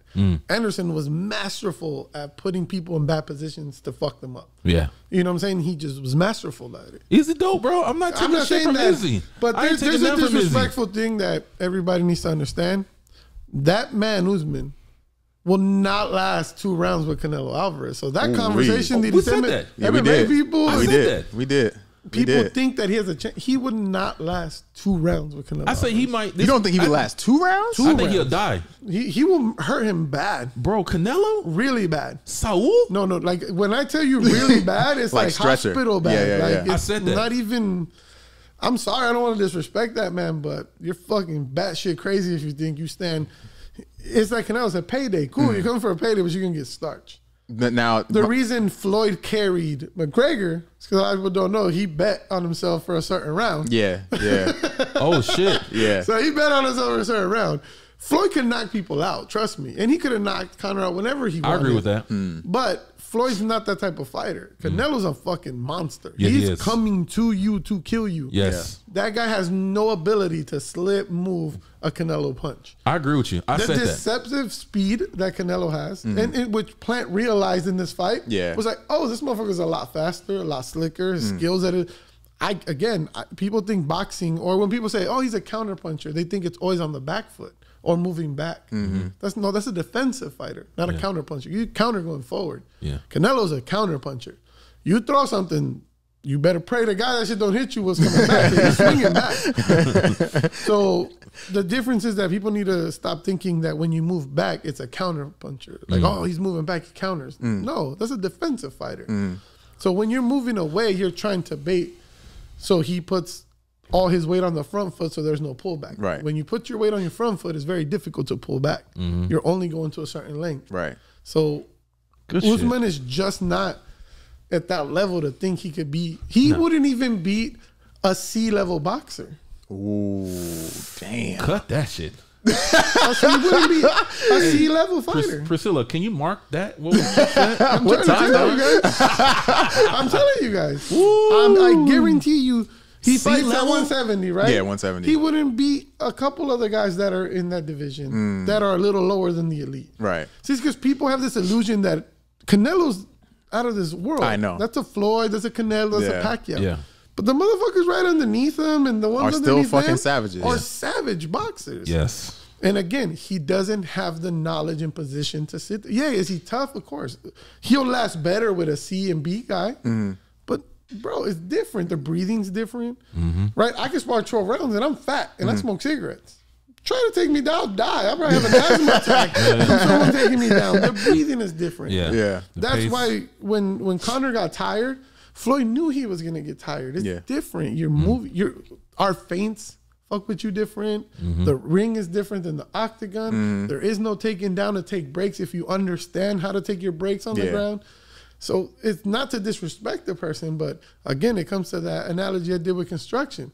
Yeah, combat sport is combat sport. And construction, just because someone could weld doesn't mean they could do a carpenter job. Mm-hmm. Yeah, yeah. You know what I'm saying? It's just, you can't just associate. They're two different sports. Why can't we just enjoy the sport? I agree. It's honestly, money, it's because they're mixing it, right? Yeah, and that's what Canelo said, payday. It's money. Payday, that's what you want. Yeah. But what we need to talk is the disrespectful shit with this Jake Paul motherfucker. Someone need to shoot him or kill him. Why you say that? What? The sport. It's not helping the sport. Right, really? People, you don't think so? Eyes, they're not watching. Those fucking goofy ass kids dancing in the TikToks ain't watching real fights. They're waiting for him to fight. Wow. They're not watching the whole sport. Yeah. They don't give a shit who else fights. Very interesting, because we've had this debate where Courtney says he's good for he's not bringing eyes to this, bringing eyes to himself. Is he a good businessman? 100%. Is he doing good for himself? 100%. Yeah, I'm not hating on him, but don't sit here and say you're bringing eyes to boxing, motherfucker, because your boxing is complete garbage. You're not a good boxer. I agree. Watch what's gonna happen with this Fury kid. He thinks it's the same. Bro, Fury's gonna destroy him. He thinks it's the same. Oh, yes. It's because, again, he's been boxing longer. Look, if you get two kids, right, and I start my kid at 5 years old, and he starts fighting. Mm-hmm. By the time he's 8, he fights a kid that's 8. My kid already has 3 years of experience. That's crucial. Well, okay, what about this? Quick question. So what about like a John Jones situation, somebody who just gifted by God and, you know, who just come in at the athletic ability to come in and just... And he could learn the sport? Yeah. You know, really at the... But we could really see that Jake Paul's not an athlete. Or gifted by God. Yeah. He doesn't have that skill of boxing. Let's be real. And if you don't like it, bitch, I'll fight you. I'll beat the shit out of you. My old ass will put an ass whooping on you. Oh, shit. And these young fighters can vouch. I can still get in that ring. Yeah. I can put hands on people. Difference. I pleaded whoop Sunni's ass. I saw I don't need to get beat up, bro. I'm good. Not Sunni. What I tell you, we was gonna spar. Yeah, when we trained, I spar my guys. I don't care if I get my ass. That's true. I spar my guys. Like, we getting in there. Oh shit, man! That's crazy. I want them to respect me at every level, not just as the coach or the mentor or whatever. I want you to respect that I'm willing to take punches like you are. Yeah, and show me that respect that I'm in there and can move, and my shit isn't just hypothetical. So let me can I ask. This is another one that's we could touch on it for what it is, but I want your opinion on this too, right? So there was talk of Nate Diaz and Khamzat. Yeah, that's the correct reaction. No. Good. I thought you was gonna say some wild shit. Look, man, I'm sorry. Like, I love the Diaz brothers and all this, but they need to call it quit. They do. That creature looking dude is a savage, bro. You call him a rat? He's a mouse. He's a fucking motherfucker. They had him on the screen just now. He's insane. He's literally insane. Look at that fool. He looks like a little mouse man over there, like a rat. He gonna kill that motherfucker, bro. He's gonna kill him, bro. He said a creature looking dude. Come on, he don't care. Like, people need to understand there's regions in this world that are not America. Yeah. And these motherfuckers don't care. I'm poor and I live luxurious. Yeah. These motherfuckers don't care, bro. They don't care what you are. Savage. Once you've made a certain amount of money, and that's why, again, I always bring up Floyd. Look how much money he made, and he was never content. He continued to train like a poor man. And I know this firsthand because I've trained at the Mayweather gym. I've trained my fighter at the Mayweather gym. I've been there for months. I've seen him train. Yeah, I've seen him train before. I've never seen another fighter, not just boxer, another fighter train like Floyd. Because he trains hard, huh? It's different, bro. It's not human. It's not fucking human. That shit is not human. Why? Why do you say it's not human? Bro, I've seen him spar with no breaks, person after person after person, and him come out like it ain't shit, go hit bags for a few hours, and it's unreal. Wow. Like the work rate is just real at the same pace. Then he'll run, he'll go running like at 3 o'clock in the morning. Train at 3 in the morning. Yeah. You've been waking up. Bro, it's unreal. I've been at the gym. If you don't believe, I can show you pictures. I know it's pops. Yeah. It's unfucking real. It's crazy, bro. But he has that much money. Once some fighters make money, and I'm a victim of that. I'm a poor kid. I grew up poor as fuck. When we got our first big payday, shit, they handed me shit in cash. I was like, oh, what the fuck? You holding money? Like, oh, shit. I went bananas, bro. I was spending shit for no reason. I don't even like Jordans, and I have pairs of Jordans. But I just bought them and buy them. I'm buying expensive shoes for no reason. Yeah, like, just because. Because you always like, I wanted that as a kid. Yeah. And you get caught up in this shit. And, and that's what I was telling Sunni. A lot of the shit with this mental health problems that I had were that, bro. Like, you think that's what you want. Yeah. You think that's the goal. And then when people are pulling you left and right, inviting you to clubs and all this shit, then we lost. Dude, when we won the world title, my phone went bananas, bro. My shit wouldn't stop vibrating. When we lost, I swear to you, my mother's life, I got one text. Wow. One. From your mom. Who? From a girl I was trying to hit all night. I was like, bro, that's sad, bro. I thought it would have been your mom, bro. My mom was there. Oh, your mom was. She was in the corner. My mom was in the fight. But one person, bro. And then you realize, like, fuck, how many people just wanted to be around me because I could get them tickets? Okay, I went away from boxing for a while, training you guys. I get this call from Jose. Hey, give me another chance. Can you please train me? Bring him in. Cool. Soon as the fight comes, what do you think everybody's calling me for? Tickets. And all of a sudden, everybody reappeared. So for young fighters, young trainers, man, like, don't get caught up in that hype. And that's why, is Instagram helpful? But it's a double-edged sword, bro. It's making people think that that's a real talent. Dancing in front of a camera, something someone else fucking did, it's not talent. No. I agree with you, bro. Pad holders, that's called copy and trace. You're not an artist. You're copying what someone else did, and then you're doing it. So that's tracing. That's not you doing that. It's not you teaching someone. You're tracing something you saw. You see everyone doing the Floyd pad work. That's for the camera. He doesn't do that all the time. We got to change your name to Copy and Trace. Chris. He doesn't do that. Trying to work for me. Floyd doesn't just do that. That's for cameras. I experienced that too, man. Like, when I was at Monster, when I quit Monster, bro, my fucking phone was... Nobody had to call me. It's so it's humbling. It is, because it's very humbling, but it's good because you understand like where you at, you know what I mean, and you understand who's in your pocket, in your corner. And then I think it's a good thing. Yeah, no, it is. Like right now, okay, the fight got taken away from us, right? And people are like, oh yeah, but okay, but my family depends on certain things, and it's an income still. Absolutely, right? I worked 4 months. And that means time, money. And then they say, nope, not because you fucked up. Someone else fucks up. Yeah. How is that not supposed to devastate you when people are like, oh, it's okay. It's fine. And they give you these cliche movie quotes. Bitch, what are you talking about? I still got bills, bitch. Yeah, like, that's still happening. Exactly. My life is like, what? Yeah. My career is fucking tainted. Yeah. I'm always have a question mark now. Did you give him that shit? Did you know? Yeah. What about other fights? What about your other fighters? You know what I'm saying? So it's very difficult to tell someone it's okay when you're not going through that. You know what I'm going through because that was taken away.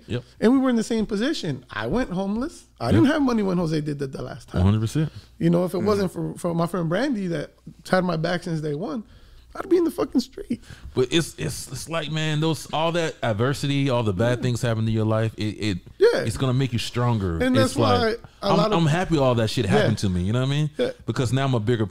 I know, like I said, I know who's my real friends are. It's the same thing, bro. Like everybody, I knew all the popular fighters, best friends with everybody. You're cool. Your phone's blowing up. Then all of a sudden you're not in that situation no more. Exactly. All of a sudden these people are not really your friend. You thought was your friends. Then they turned it back on you. Be like, okay.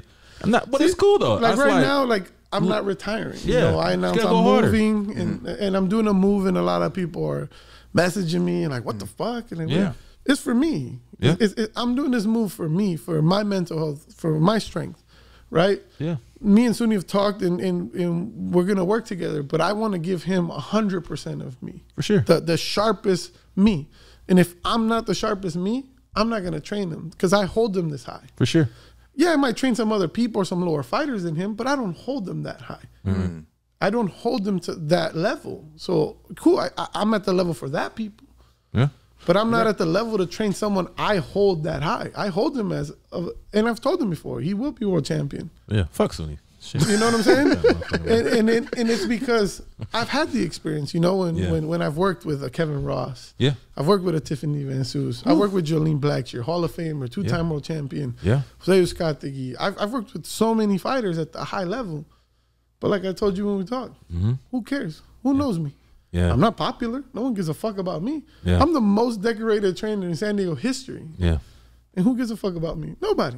But so the fighters know, bro. The fighters respect you. When I'm moving, it's because I told you, and I don't care if it sounds arrogant or nothing, but San Diego don't deserve me. Yeah. Because, you know, I don't charge people, bro. I help people. I do everything I can, and then they sit there and act like I'm, because I'm supposed to what, be quiet? No. Yeah. When a fighter comes into the game, what he says, I want to be the best. Mm-hmm. I'm going to be the best. I am the best. So I'm supposed to be a trainer and be like, oh, no, the old man ahead of me is better than me. Nah. I got told by one of the greatest boxing coaches in history, tell me, I'm not better than you. I'm more experienced than you. Mm-hmm.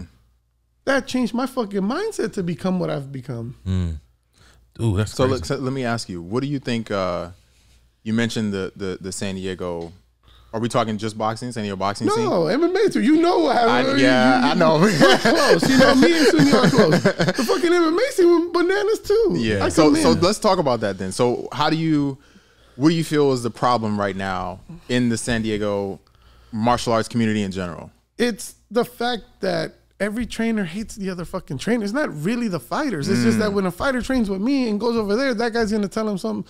Oh, he fucking this and that. And then when I'm in your fucking face, all of a sudden, it's fucking crickets. Yeah. It's a sucker shit. And it's like, why are we doing that to each other? Like, the fighters are not at fault for us having disputes personally. Cool. If you don't like me personally, bet. But don't talk to me or say hi when you see me. Yeah. Fuck. Tell me to fuck myself. Yeah. But don't hurt the fighters. Right. Cool, if they could learn from me, let them learn from me. Got nothing to do with you. Politics. Yeah, so fuck who you are, fuck who I am. If the fighter's searching to become better, why aren't we not doing our jobs? At this point, we're not doing our jobs because this is what happened with Manolo, and I'm going to say names. Oh, shit. So I go to... Manolo's my guy, though. Man. Yeah, Manolo's my guy. He can be a guy all he wants. He go fuck himself. Oh, shit. Oh, shit. So I go with respect to his gym. Yeah, I go with respect to his gym and ask him if I could hit bags. Yeah. And he said, yeah, cool. I start hitting bags. I'm hitting bags. Boom, boom, boom. We were great friends, bro. I really considered him. A good guy, man. I considered him a good friend, a really close friend. I did consider him that, but they did me dirty there for no fucking reason. Well, I go there. Okay. No, man, don't go. Nah, we going there. I tell everybody, we going to this shit. I'm about to leave, and I'm coming. It's not to be disrespectful to them, but it's to be real. Manolo Magado, man. So I want to hear. I want to hear what you guys say. I go in there, blah, blah. So he has a fighter named Lucero, Lucero Costa, La Loba. She speaks Spanish. Yeah. He asked me if I would hold pads for her because it was kind of, you know, the communication of the language barrier. Yeah. No doubt. Held pads because I'm grateful that he allowed me to trade in his gym. I was just hitting bags. He asked me, so I started working with her. Boom, boom, boom. Me and her, we get along. Yeah. We start clicking and we're doing pads and they like my style.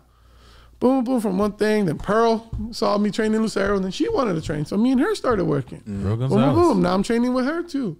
So we're training and training and training. And it's not really Manolo. The only one thing I have with Manolo is because he didn't stand up for me when I thought he would. So then comes Tiger Smalls. Oh, shit. Oh, damn. Tiger cool, man. Here we go. Not cool with me. He's going in today. He's going in today. He comes in, and I give him... Disclaimer, I know these dudes. I know him, too, though. I know him forever, so I'm thinking we're cool. So I show him mad respect when I get there, and I'm like, hey, man, you're one of the dudes that's been here forever. Mad love, mad respect. Cool. I'm thinking we're good. Yeah. I leave. All of a sudden, his son says that I'm hitting up one of his clients. To one of his clients because I'm poaching clients. Okay. Bro, I work in my own fucking place and don't even like people. I turn people down. I don't even like training motherfuckers, bro. Yeah. I turn people down all the time. I have messages of people like, I want to train with you. I turn them down. Yeah. Why the fuck would I go out of my way to take a client from a person from a gym I never even been to? I've never been to their other gym. So how am I reaching out to your clients? Cool. If you don't like me training there, come up to me and be like, yo, this is my home. I don't like you training here. I feel like you're invading my space, and cool, no doubt. But isn't it the fighter's right to pick who they want to train with? Yeah. Yes, it is. So just because you're in that gym doesn't mean they have to train boxing with Tiger. Yeah. It's not a whole like, oh, fuck them, I don't care. I would feel Manolo would know that that's not my character and would be like, nah, Jose's not like that. Yeah. How can we make the situation better? It's cool. I'm cool with them. Like I said, to me, I'm not beefing with them. I'm not training them with them. I don't train Pearl no more. I don't train nothing. I know these dudes. I just feel that they could be real about shit. You know what I'm saying? I'm cool with them. Yeah. Basically, what you're saying is like there should have been a conversation that about happened it instead of face me hearing face. It from Pearl telling me I'm banned from goddamn 10 Planet. Why I need to hear it from a fighter talking about I can't train you there no more? Well, let's try to make this situation better. I'll reach out to Manolo and try to make this better. It's because I reached out to him and I was like, whoa, what happened, bro? Yeah. Like, why? Oh, so y'all talked already? I talked when it happened. Okay, okay. But then for him not to stand up for me, I see. I took it personal because we know each other forever, bro, since fucking Undisputed North Park. I know Tiger for that long, bro. Yeah, yeah. And I've been showing them love. I've shown his son nothing but love. What? I even reached out to his son and was like, hey, man, my apologies if I poached somebody. I don't think I hit nobody. Yeah. Can you tell me who it is? My bad. Yeah. I sent them a message. And no response. And like you said, I see him seeing it. I see him seeing it. So why couldn't you reach out to me and be like, my bad, dog? And this has been my beef here in San Diego. Oh, I'm supposed to kiss your ass because you're older than me? No, go fuck yourself. I don't care where you at or who you are. I know these dudes really well, so I'll reach out to them and try to smooth the situation. Yeah, and we're good. Like, to me, they're irrelevant at this point because, like I said, we don't need to go to their gym. The beef was, too, that they were coming to my gym now. Okay, so I can't train there. So and they can't come to you. Okay, so now they're training at my place, and now people are creating stories that I'm this and I'm that and I did this. My personal shit is my personal shit. Just because you feel upset or you see me training other people and this and this, right? That happened. I fucked up friendships. I could tell you right now, I fucked up our friendship with me and Tiffany. Oh, Tiffany Van Soest? Yeah, that was me. Like, I shouldn't have overreacted for some shit that happened, but that's me. I reached out to her too and told her, hey, my apologies, no animosity from this side. Shout out to Tiffany. I overreacted on some shit that we had and that happened and it's cool. Yeah. But I have a character too. I'm not saying I'm perfect. Right. Look, nobody likes me. That's cool.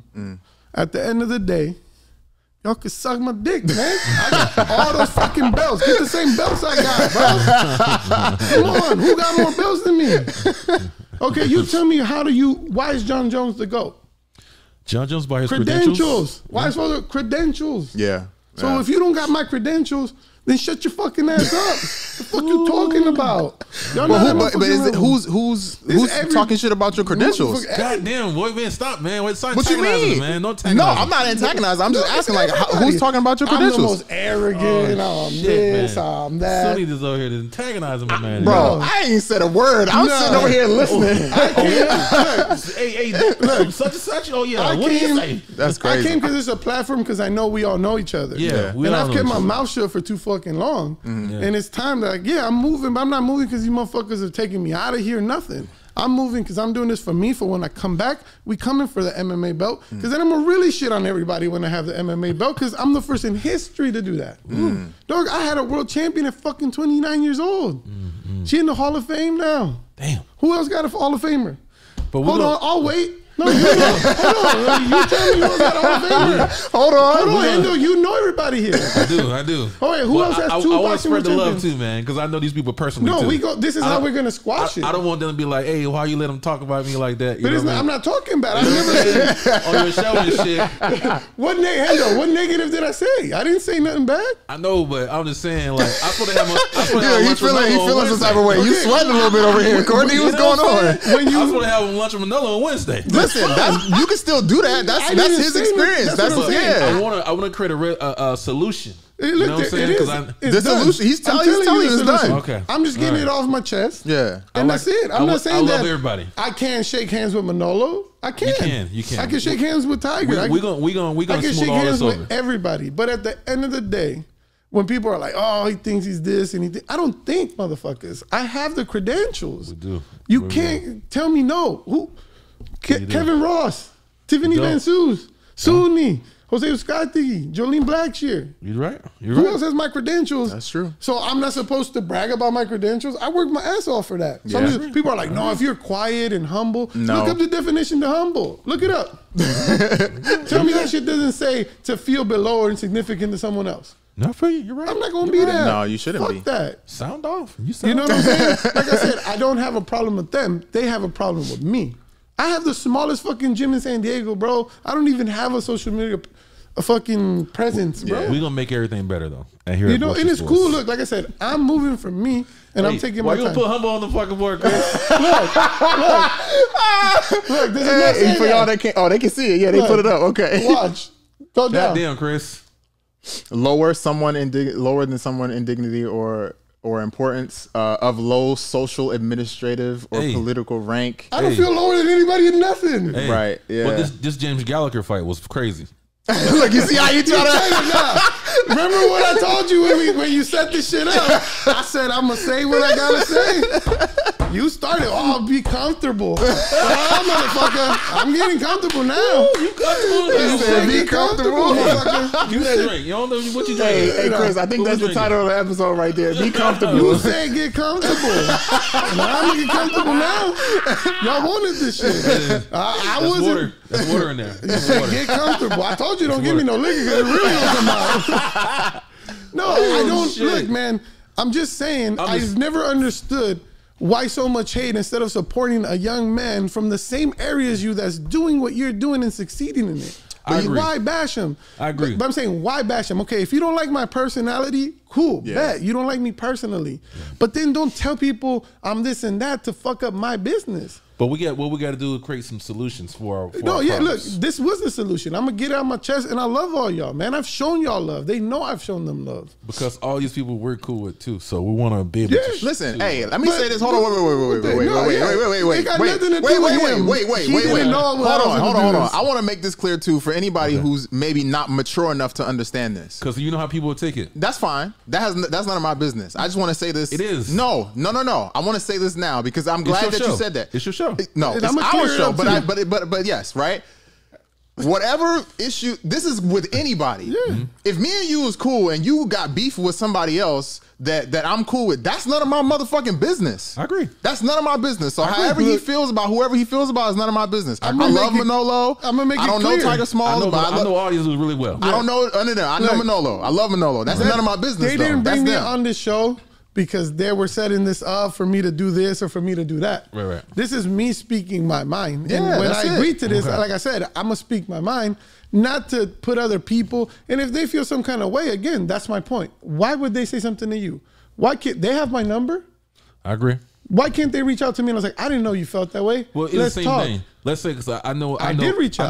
I know, you know, we have a decent rapport as well. Yeah. So if somebody came on the show and they was speaking, you know, ill about you, I do the same thing out of respect for you. Yeah, but was it ill or was he just telling his experience? I was just telling my experience. But it's a problem that they haven't. You know what I mean? So out of respect for him as well. And like I said, because I have a relationship with all these people, and I don't want them to be like why you let him talk to me about me on that show like that? You know what? I just want to have a respect for him as well. Yeah, I feel that because I respect him as well. He deserves that respect, right? Yeah. Because of what he contributed in the scene, right? But as well as Manolo and his other. And I hope you get him on the show so they could tell their part. Yeah. And I'll be cool with it. But we're not trying to. I just wanted to make disclaimer. Yeah. We're not trying to bring people on the show to create problems. No. Nah, not at all. What we're doing is because I talk shit to you all the time. Yeah. But I love you as a person. Right. And I won't disrespect you. Right. Yeah. You know, we just be having fun. Yeah. You know, and this show is to have fun and spread love and I don't want no problems with nobody. Sure. Yeah. That's the biggest thing. No, and the thing is,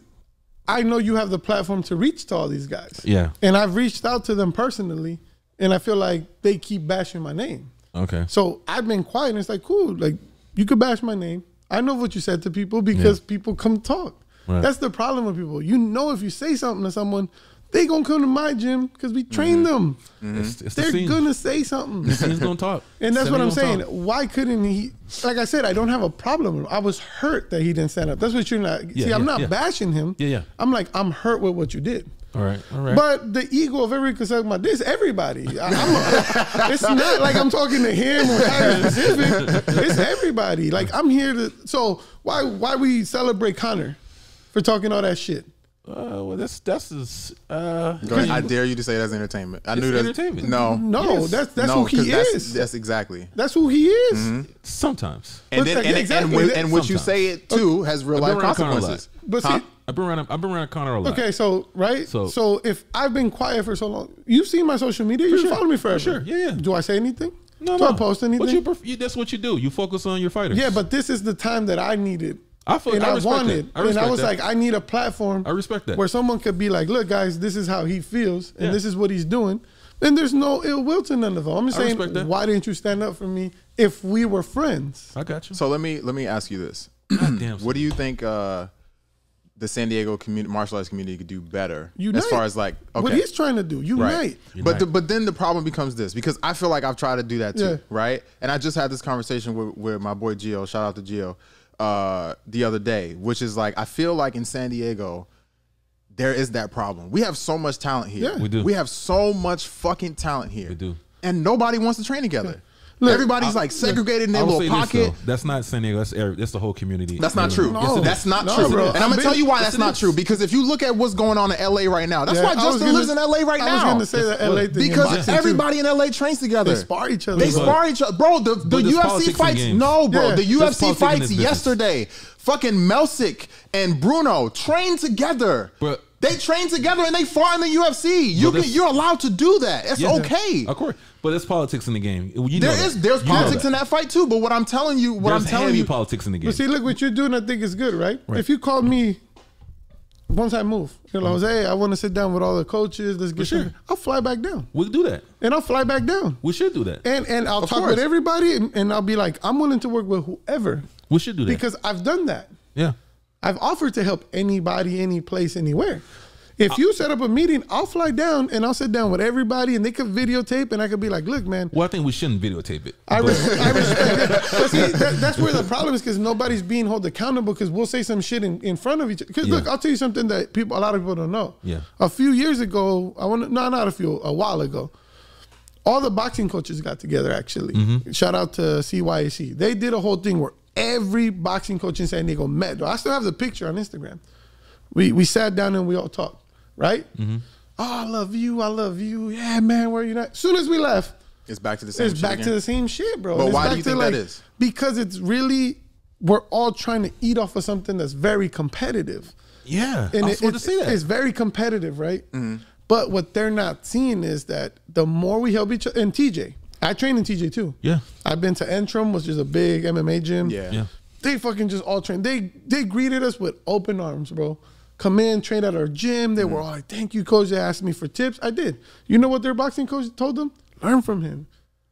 Let's learn from him. We could get along in another country, but we can't get along here. Right here. But I feel like that's the MMA industry. Because if you think about it, that's not true. It is. Because that's why we can't have a fighters union. No, I'm going to tell you why. All these fighters are not going to come together as one. And I disagree with that. And I'm going to tell you why. Because I came from the East Coast. Mm-hmm. Shout out to Jason Farrell from Level Up Boxing. Right. We had that culture there. Right. Where he's trying to bring everybody together. He would have spar wars where all the teams from New York, New Jersey, Delaware, D.C., Maryland, Virginia, everybody came and we all sparred together. Maybe and he was trying to create that environment. Maybe someone from outside of fighting should set up the meeting. I could do it. You have the platform now. You have the connections. You know us all. I do, for sure. I could do that. You know what I'm saying? Maybe someone from outside could put that vision in because you're seeing it from the outside. For sure. And not seeing it like we're seeing it as competitive trainers, competitive fighters. It's still a competition and I get it. I do understand that. But to a point, okay, if we can help each other, let's help each other. Like I said, if we don't like each other's personas or personality, bet. We don't have to hang out. Yeah. We don't have to go drink. But you got to respect each other. We have to respect that these guys depend on us. Yes. So if they could work with all of us, let them work with all of us. When did I ever tell you that you were just going to train with me? Never. Jose's trained with other fighters. Ask Vince Bata. He trained with Vince. We'll make it happen. I can make it happen. And I shout out Vince. I was like, good luck in your guys' fights, even though he had my top fighter with him. Guess what? When Jose came back with me, what do you think Vince said? Hey, you guys got it. Good luck. Some of us do take care of each other, but there's a group that doesn't. And it's like, is it a mistake that I went to MMA or they butthurt that I got involved in MMA? I don't know. I don't know if that triggered some shit or what's this boxing guy doing? He don't know shit about MMA. I don't know if that was the cause of it. I don't understand it. We'll figure it out, man. But like I said, I didn't know it was going down in San Diego like this, but we can figure it out. We'll get you people together. And then me screaming all this shit that everybody's just me being arrogant, talking about I'm the best. It's not really like like you say, you do have the credentials to to be able to talk. You know what I mean? I just feel that wouldn't you be proud of the young person getting all these credentials? For sure. And be like, fuck yeah, that kid's gonna do it. I'm still fairly young. I started doing this when I was very young. But I feel like San Diego's a small city, so it is crabs in the bucket. Yeah, it is, and is it really though? It is, bro. But this is the thing too, and I had this conversation with Jason Park, who my Muay Thai coach. Shout out to Jason. We had a conversation where we talked about this, where it's like, if we have this same mentality here, then it ends up becoming us competing right here. Yeah. Instead of us working together and competing against Northern California or competing against the East Coast or competing against everybody else that's in the country. Let's all work together here, even with fucking LA, and get our shit together. I agree with you, but it's like when money comes to play, bro, people is going to lose their morals. I've seen it firsthand, bro. Yeah, and he's not lying. I've seen that shit firsthand. So you think that's because of money? Yeah. Well, everything's going to come. When it comes to money, bro, people will sell their fucking mom and their dad and their baby. When it comes to money. And I'm telling you, I've seen, there's shit that I can't talk about that I've seen in firsthand in combat sports, and specifically MMA. Okay. That I can't talk about, and people did me dirty. I understand what he feels, you know, because I haven't got ran the fuck over because of money. Yeah, yeah. I've been with, flat around the world with, you know, 4 years. I know you didn't tell me every fucking day. Yeah. You seen this shit firsthand with me. You know what I mean? Before we started this podcast, you seen the shit I went through, all because of money, and that's why I think I feel like it's not just San Diego. I seen this shit all over combat sports. It is a combat sport, but at the end of the day, we could change here first. We can, but I don't think you can change it. You know what I'm saying? Of course we can. Because I think it's the culture of MMA. No, I disagree, bro. I don't think that's the way it is. Because I think it starts from the top. So here's why I don't agree. Because for the most part in boxing, they do it. In some parts, yeah. We're pretty bad here in San Diego. In Muay Thai, we definitely do it. Yeah. In a lot of places. In jiu-jitsu, that is literally the culture. To train with everybody. Everybody trains together. And you compete against each other. But you make your money different. Yeah. How, what do you mean? Like jiu-jitsu, I mean, that's fighting. Fair. Yeah, you're right. I see what so I had my experience with Muay Thai. Okay. For the first time with Kevin, right? To be there. Right. Bro, the love I got from the Muay Thai community was fucking incredible, bro. I made a post about it. But it's a culture, though. Muay Thai is a culture. Boxing is a culture. It is, but it's different, though. I get that we financially make the most and everyone's trying to chase that. It's a rat race to get to the point where you can financially get paid the best. But what he's saying, at least we can spar each other. We don't have to cross train per se, like you train my guy and I train yours, but we should at least have the respect to let them spar each other. But I feel like, get ideas from each other. I agree with you, but I can understand if they don't. Yeah. Only reason I'll say that because social media. So let's say I spar Sunni and Sunni whoop my motherfucking ass and post it, and you gonna fucking post that. But see, that's I feel like that's fighter etiquette. You know what I'm saying? You don't, there's certain things you can post and certain things you can't post. Bro, you can't post you beating the shit out of somebody. You know what I'm saying? Sunni, stop it. You can't post that from sparring? How did I meet you, Sunni? Have I ever posted, though? But have I ever posted a video? Listen, I'm saying you were there. There's a difference between you being there and watching an ass whooping. Courtney, don't do that.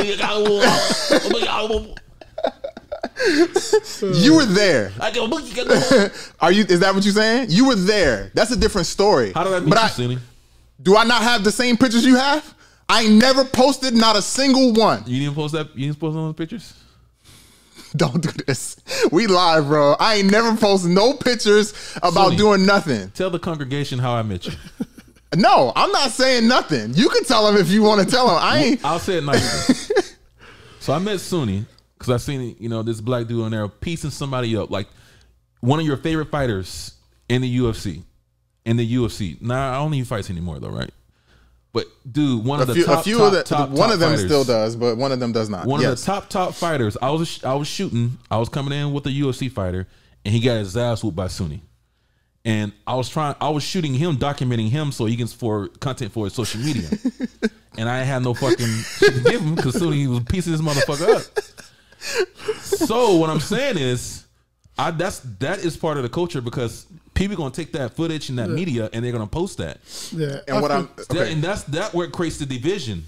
But then there doesn't need to be. I'm not gonna spar after you posted I whooped your fucking ass, you beat my ass. Yeah. Right, but again, I think there's a difference between posting a picture of you beating the shit out of somebody and going to train with somebody and leaving just like that. What do you mean? I've had experiences training with people all the time where I've got my ass beat, where I've beat people's asses. I never talk about it. I agree, but because that's the etiquette, though. You don't run around telling people. But that's the problem. Then you got to figure out a set of rules of etiquette. That's set. That's why I'm following it because it's set already. Am I wrong, Jose? No, in boxing, what we have, if you don't want shit to be filmed, you say it. Like right when you come in, because we don't have the group sparrings that MMA do. Right, that's something different. So it's like clan sparring. It's like we don't have a big, like, you know, we're in a ring. Right. So if we go into another gym, both coaches like, hey, don't, if you film it, don't post. But Jose, come on. No, they do post it. I'm not saying that they don't. I agree with what you're saying. Though, if you say that, it's like, damn, I'm about to get my ass whooped. I don't want you. Nah, no. It's a rule because sometimes someone can prepare for something for you. That's the reason we do it in boxing. We just don't want footage out. I've told guys, you can put it after the fight. I just don't want someone picking up anything from my opponent. I think that's where it comes from. Like, no one wants to give out. Whether you're winning or losing, you don't want to give out information of how you're working for a camp. Or that too. But at the same time, it's you cut these clips up. Let's say for a fighter, he's training for a camp, and he's probably sparring 5 people in that sparring session. You know, like the Shark Tank or something. And you probably pick up a clip of him sparring like the fourth person. Yeah. And he getting his ass whooped. Yeah. Because he's supposed to get his ass whooped in the fifth person. He's sparring, and you put that clip out. Yeah. What is that story going to tell? We got this on Showtime came to film what we were doing. And they ask you, like, hey, do you want the sparring filmed or not? Because it's a very boxing thing. Like, don't record the sparring, or it's a huge thing in boxing. Right. Like I said, the MMA, my experience is they usually tend to spar in a big, giant group. Yeah. And they're just switching. Yes. In boxing, we have, like, I will hire, like, 4 or 5 guys, and we have it lined up. Sometimes some fighters don't give a shit. And they'll be like, but I've been to gyms where it literally says no filming. Like, they've spray painted it on the fucking wall. Like, don't film the sparrings. Yeah. I mean, I've seen it in amateurs, bro. Like, really? Like, where it's amateur kids and you want to get video of your kid. I'm the same with Sunni. My guy was sparring a guy, and he dropped the guy. And one of the guys that films put that clip out. Yeah. And I called him and was like, take that shit the fuck off. Yeah. Like, take that off. Like, we don't need that out. Yeah. Because that's showing respect to our sparring partner. Yeah, that's it. You know what I'm saying? But it does come, like he says, it comes down to the gym, the trainer, the team, right? If you establish that rule from jump, they should respect. And if they don't, that's the last time you don't do it. But we should establish rules. And I agree with you. We should be more in talks. And maybe it's not going to be kumbaya and shit, but we can establish better relationships where we can talk and communicate. But once you've attempted that shit, it gets to the point where, like, how long am I going to have to keep my fucking mouth shut? Because it's like, you're not listening to me. Yes. You know, and it's a difficult thing. And like I said, my intentions weren't to put you in a position of where, like, you felt that they might feel you put me in here to disrespect them. But it's about communication as well. You know, but like I said, to me, there's going to be certain people that I don't want per se a relationship anymore. We could be cool and squash, but I don't feel like I'm going to do business with you or work with you no more. I feel you. And then it's fine. It's not a personal thing. It's like, what's the point of doing business if you don't trust me? Right. Right? Like, I'm not going to train Jose no more. Why would I train someone that I couldn't, I have trust issues with that now. Right, right. Because it's happened more than once now. Maybe not the EPO, but we've had personal problems as well. Yeah. You know, and I think a lot of the things is sometimes we try to keep quiet because some of us grew up in the streets and we have these street code etiquettes, but that's not the fucking streets. That's a business where we feed our families. So I don't care about your street code at certain points and they don't care about mine because I'm crazy as fuck. If you think you're going to just fucking say whatever you want from me, I'm a snap because I'm stupid, you know, and I'm trying to get better at it. Me too, bro. You know what I mean? Problem. So at this point, like I said, it's not because I'm trying to come at people and to be a dick or nothing, but I'm also going to be a little arrogant since they call me arrogant. Then I'll be arrogant, you know? And like I said, if you called me and was like, Jose, I need you to come down and let's talk, I would gladly do it. Why? Because I have respect for you and you've never done nothing to me. Yeah, yeah. So I'm going to agree with that. We'll make it work, brother. You know, I'm good. Like I said, we're good. Trust me. If I saw him, I'm going to do this.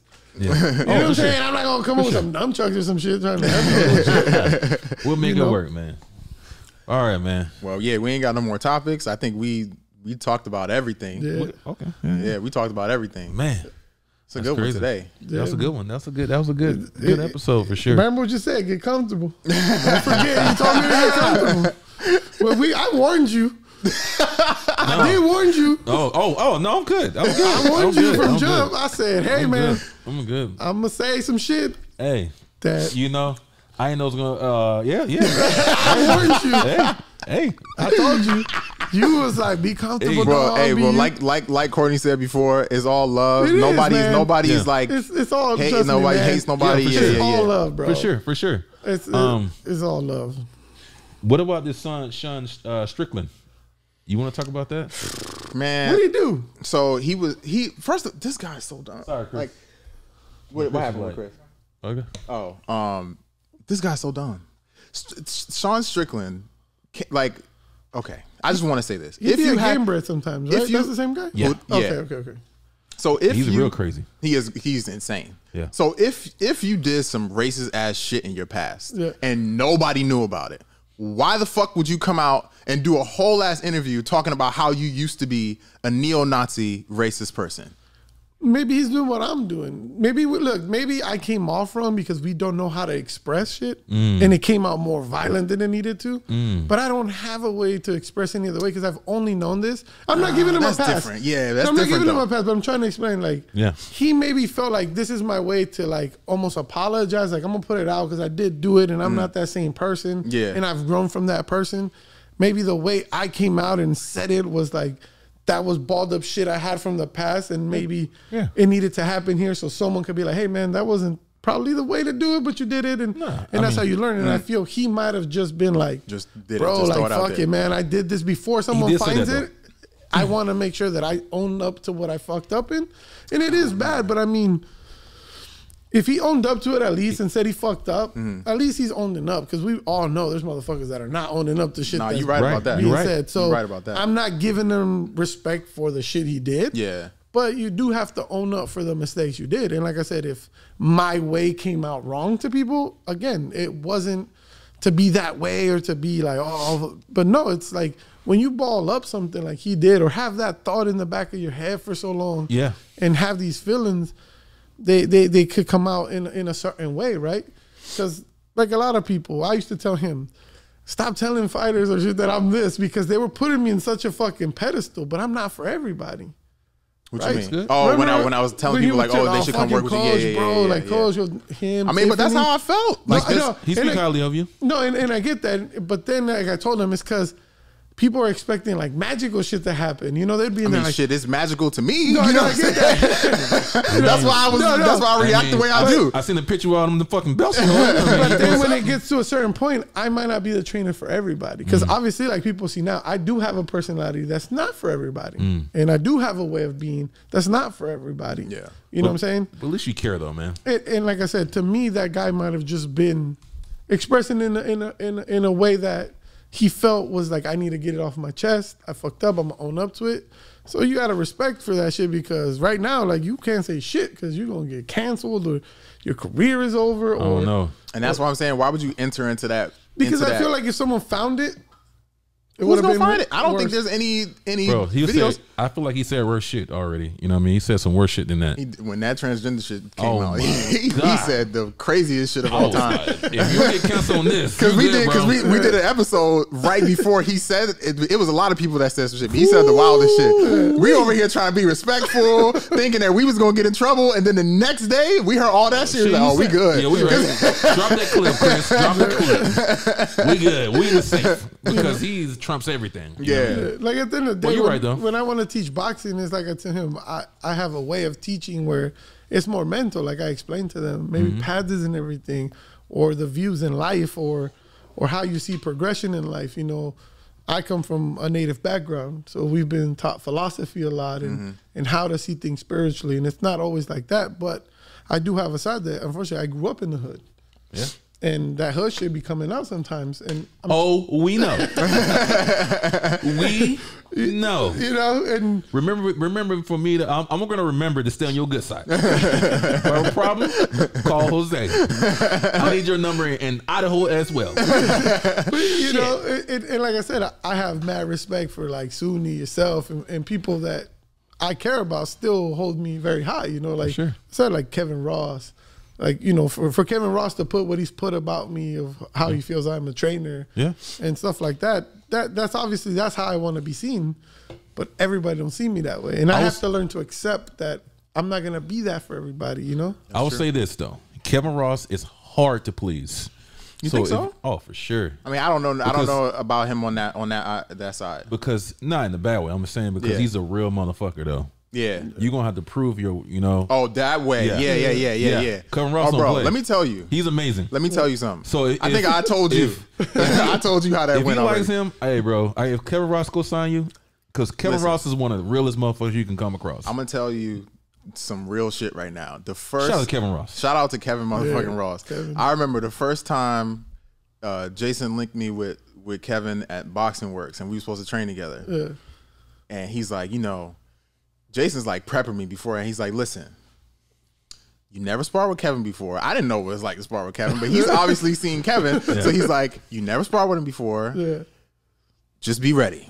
Like, yeah. You know, don't think that he's trying to knock you out or nothing like that. Like, that's not what it is, but be on point because you could get caught. Yeah. Okay, bro. Head kicks flying by my face, bro. I'm like, yo, I was fighting for my life in that bitch. I'm not even lying, bro. That first sparring session, I was fighting for my life. I was like, yo, I did not expect this to happen. And he's smaller than me, bro. Yeah, yeah. Kevin is like, what, 5'9"? Yeah, right, like 5'9", 5'10", something like that, bro. And he fights at like a weight class below me, 147. Yeah, bro, no way. The first time I had pads for him. Oh, he hits fucking hard, bro. Shout out to the boxing club. I worked there. Yeah.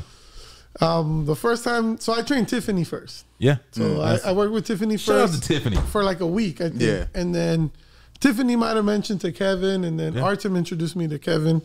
And we worked, and I think, you know, we clicked right away. Yeah. From day one, we liked the way we trained. You like my philosophy, we trained.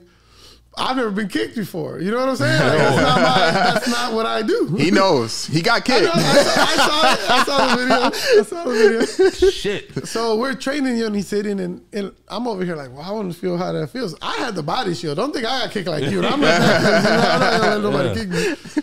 But when I started feeling like the kicks and different, you know, and I'm a student as well. Sunni Kivash, I always ask him questions like, what happens if you put yourself in this position or that?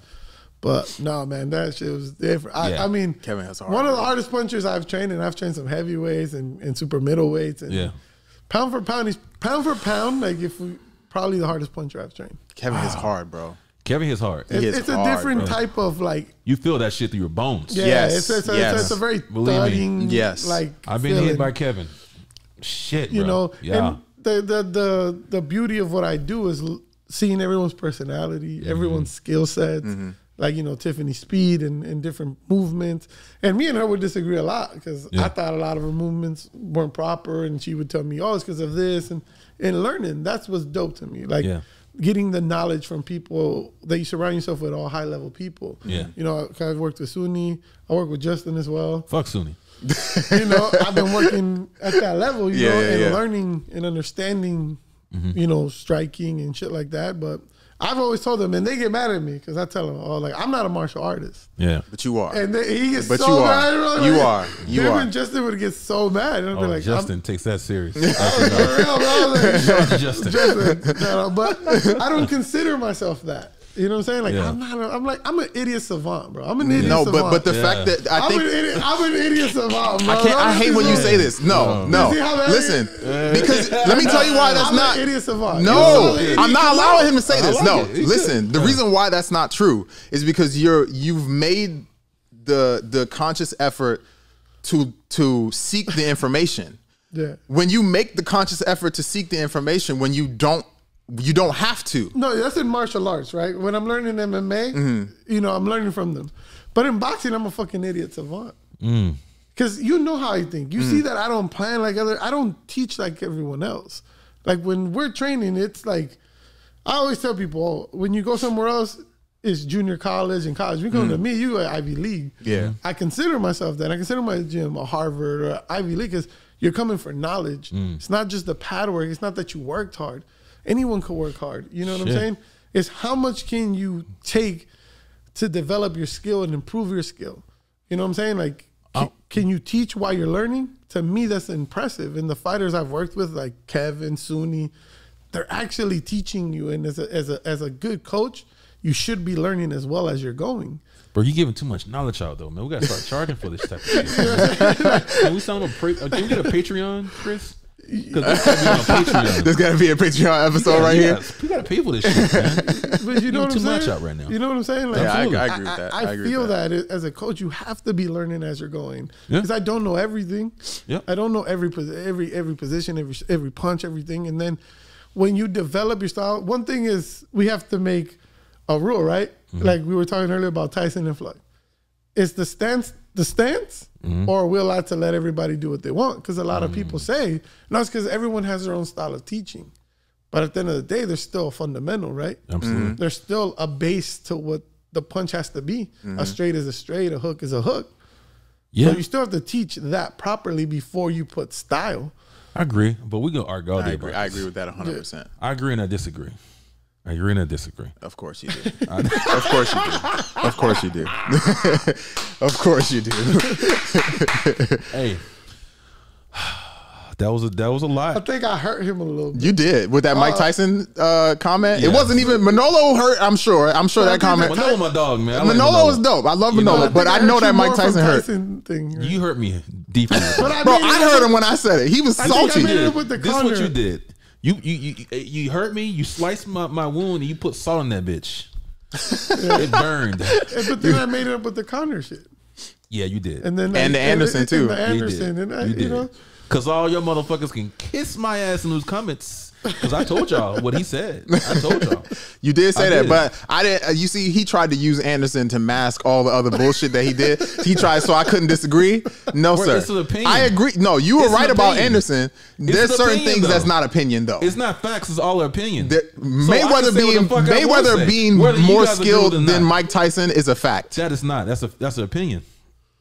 What do you think? That's an opinion. No, it is, because like I said, it is an opinion or is a fact? I think that's a fact that Mayweather's a fact. Watch, I'm gonna break it down this way. Can Floyd do what Tyson do? I don't know. You watch that Chop Chop fight, maybe. I mean, he ain't doing. I mean, but I see what you're saying. Like Mike Tyson, no. Mike Tyson has a skill set that Floyd doesn't. You see what I'm saying? So now can Floyd match that? So I get your point. I like you. But if you think about it, from that way. He can't do it. Yes. That's what I'm saying. But if we think about it from the other way that you gave, which is Mayweather being able to handle everybody else's style, I think that's the way that I would look at it. That's we're talking about how he handles it. He still can't do what Tyson do. Okay. And Tyson can't do what Floyd can. Yeah. But when we said who's the best boxer, we can't split it that way. We have to generalize it. That's why Floyd's the best. But if you tell me, is Floyd better than Tyson? In what? Because Tyson has a skill set that Floyd doesn't. And vice versa. So now, and vice versa. So Tyson could be the best at that shit of just smashing faces and being terrifying when he came in. No one could fuck with him with that. Now, can Floyd fuck with Ali? No. Because Tyson made a good point. Ali could walk with no security. And take his kids to school. You can't. You see what I'm saying? So the levels of everything. When I say Floyd's the best, I'm speaking strictly boxing technique and all around technique. Even technique, you think so? Yeah, Floyd has a because he can like when he fights southpaws, he goes forward and he shells a little, like in a straightforward shell. Mostly defense though. Right? He adapts. No, he attacks southpaws. Yeah, he does. The only reason he didn't attack Manny that way, because Manny has some fucking awkward angles that are very difficult to decipher right away. But once he deciphered, Floyd's ability to collect data in 3 fucking rounds is fucking incredible. It's like, insane. What the fuck? Insane. But to me, shut up, Sunni. It's true, bro. It's listen, like, okay. See, he don't think I be knowing nothing. That's fine. Go ahead. So, like, that's okay. You're still a baby. So yeah, I'm done. You're right. I'm a baby and I'm done. Go ahead. Yeah. You said what? Who Nicolino Loche is? Yes. Amazing, right? Yes. Was he not shoulder rolling? Yes, he was. Right? Yes. Now, what do they say Floyd does? He runs, right? Oh, he's a runner. He's a runner. Most people. Well, not running. Okay, but we give Willie Pep credit for what he did, and Willie Pep was running way more than Floyd. Ah, but bro, no. Don't disrespect. Don't do this. Hey, don't do this. Don't do this. Fuck Willie Pep is. Shut of course I know who the fuck Willie Pep is. No, come on, and Pernell Whitaker. Don't play with me. No, you don't. Oh my God. You see how you trying to play me like I don't know my shit? Hey, Chris. Now this is about to be a whole nother 30, 40 minutes today. How dare you? Pep was running? Willie Pep ran more than Floyd. No, he did not. Let me tell you why. Have we watched the same fights? What are you talking about? I know who fucking Willie Pep is. What the fuck are you talking about? Hey, I'm not even going to argue with you. You know why I don't need to argue with you? Because Jose is here. He's going to argue with you. He's going to argue with you because there's no way you believe that. I just studied this shit. Willie Pep did not run. Willie Pep, this is different style. Lord. But you would say Mayweather runs? No, because Willie Pep's style is different from Mayweather's. Let's hear it. But I'm not talking about styles. His style makes it look like he's running because it's his feet movement. He's always moving like that. And he's not a pocket fighter. Mayweather is this pocket fighter, defensive fighter. Willie Pep was just all like hand moving, moving around and shit. So he wasn't running. No, what I'm saying is people say Floyd's a runner. That's what I asked you. And you said, yeah. No. No, I asked you to people. That's what people say, yes. Yeah, I don't think Floyd was a runner. I'm not saying you, but I'm saying... We don't give Willie Pep the same shit. Because Willie Pep was completely no. What I'm saying is the people saying he's a runner. Willie Pep galloped side to side and skipped. That's old school Willie Pep. And this is a good way to challenge you guys is the comment that you guys said. You guys said that the basics, you know, and you got to learn the basics. Yeah. Willie Pep didn't have that basics. No, he had lateral movement to perfection. And the feet movement. Yeah, and he had crazy. I love crazy that. Shit. I love movement. He didn't have that basic what I'm saying is people. People have a tendency to give Floyd shit for certain things and not Willie Pep. Right. Or Nicolino Loche. Yes. Or, I mean, they do give Pernell a bit of shit. Right. They do give Pernell a lot of shit. Like, it's beautiful work. You know how hard it is to move like that? That shit is amazing, bro. It's like people will sit here and talk about all this and this. Like, do you know who Charlie Burley is? I don't. Nah, I don't know who that is either. All you guys, Charlie Burley, look this up. He is one of the greatest fighters to never have a title. Look at the fucking style. It's beautiful, his angles, his movement. But sometimes you don't get promoted right, or sometimes you don't get to move somewhere. Yes. Charlie Burley is one of the dopest boxers ever. You know who's Charlie Burley. You know who Dude, if you just see highlights of him, bro. God damn, this motherfucker fighting in leather gloves and shit. Was he fighting in Jack Johnson days? Yeah, bro. Okay. Oh, man, one of the dopest fighters. Shout out to my boy James Thomas, my teammate, my big bro. He the one who puts me up on some of this stuff. Damn, that's a big motherfucker, though. Bro, Willie Pep, but before you say that, I want to ask you why. Why you say that? Why you? I bring him up because he never won a world title, right? But if you ask historians, and they consider him one of the best fighters ever, bro. He was just so skillful. Like he had the beauty of the movement, the angles he picked, the slips, bro, beautiful. Just the movement, the stuff he did was just incredible. But I do agree with you what you're saying with Willie Pep. I love Willie Pep's movement because those angles put you out of position, and he knew how to put people out of position where they can't hit, right? Yeah, to hit someone with power, you have to be planted. Yes. And he always kept people off balance where they couldn't hit anything, bro. Like they couldn't hit nothing. You know why? Because that's where Dominic Cruz got his style from. You know, Willie Pep. Willie Pep. Is that what he said? Yeah. Okay. Willie Pep is nasty. You know what I'm saying? Go look at Willie Pep and Dominic Cruz. Same motherfuckers. I don't know about that, but I mean, I don't know about that. I don't know about that. I don't know about that. His walk-offs are the best. Hey, we listen. Can't even pull it up. You know what I mean? We can't even pull it up. Of course we can. Why can't we pull it up? Taken down by YouTube and all that shit. But, you know what I'm saying? So if you say that shit, you don't know who will. Of course I do, but that's not. It's not the same. You said the same shit. You literally just said the same shit. It's not the same shit. He emulate a lot of his movement. Bro, and he looks just like Dominic Cruz. It's the same thing. Okay. It's moving all that shit. That's what we're supposed to do. You know what I'm saying? We're supposed to take the past and try to improve it. And he implemented an MMA, and that's dope. That's respectable. He implemented something that came from an art form that is incorporated into MMA. And he incorporated skills and then added his, or he could do takedowns from it. And that's why I say it's not the same. It's a beautiful mix. Because he did something different. No, but I think what he's saying is the principle, the fundamental. I see what you're saying. Okay, I got you. Hey, bro, can I call you? Can I call you sometime, man? Like, you know, use it as a lifeline when we are on the show. Because these youngest, man, they just don't get it, bro. The fundamental is the same. Did you just tell him he was young for being 1 year younger than you, asshole? I'm talking about asshole. Yeah. And before we end this podcast today, where the fuck is my money? I was waiting for that. Where is it? I was waiting for it. I need it. I need it right now. Where's my envelope? I need it all. Fuck your envelope. 1500. And by the way, I'm gonna say this now too. I'm a little bit mad because I asked for all my money. What you mean? I asked to bet all my money on this Rose Weili fight, and you said no, and you took the money from me. But we bet on what we bet on, so I'm gonna take my $1,000 for Rose and my $500 for Justin Gaethje. Count it out, player. Let's go. Hey, I don't want to hear nothing from you. Count my money out, bro. Count it out. Let's go. Count it out. How you want it?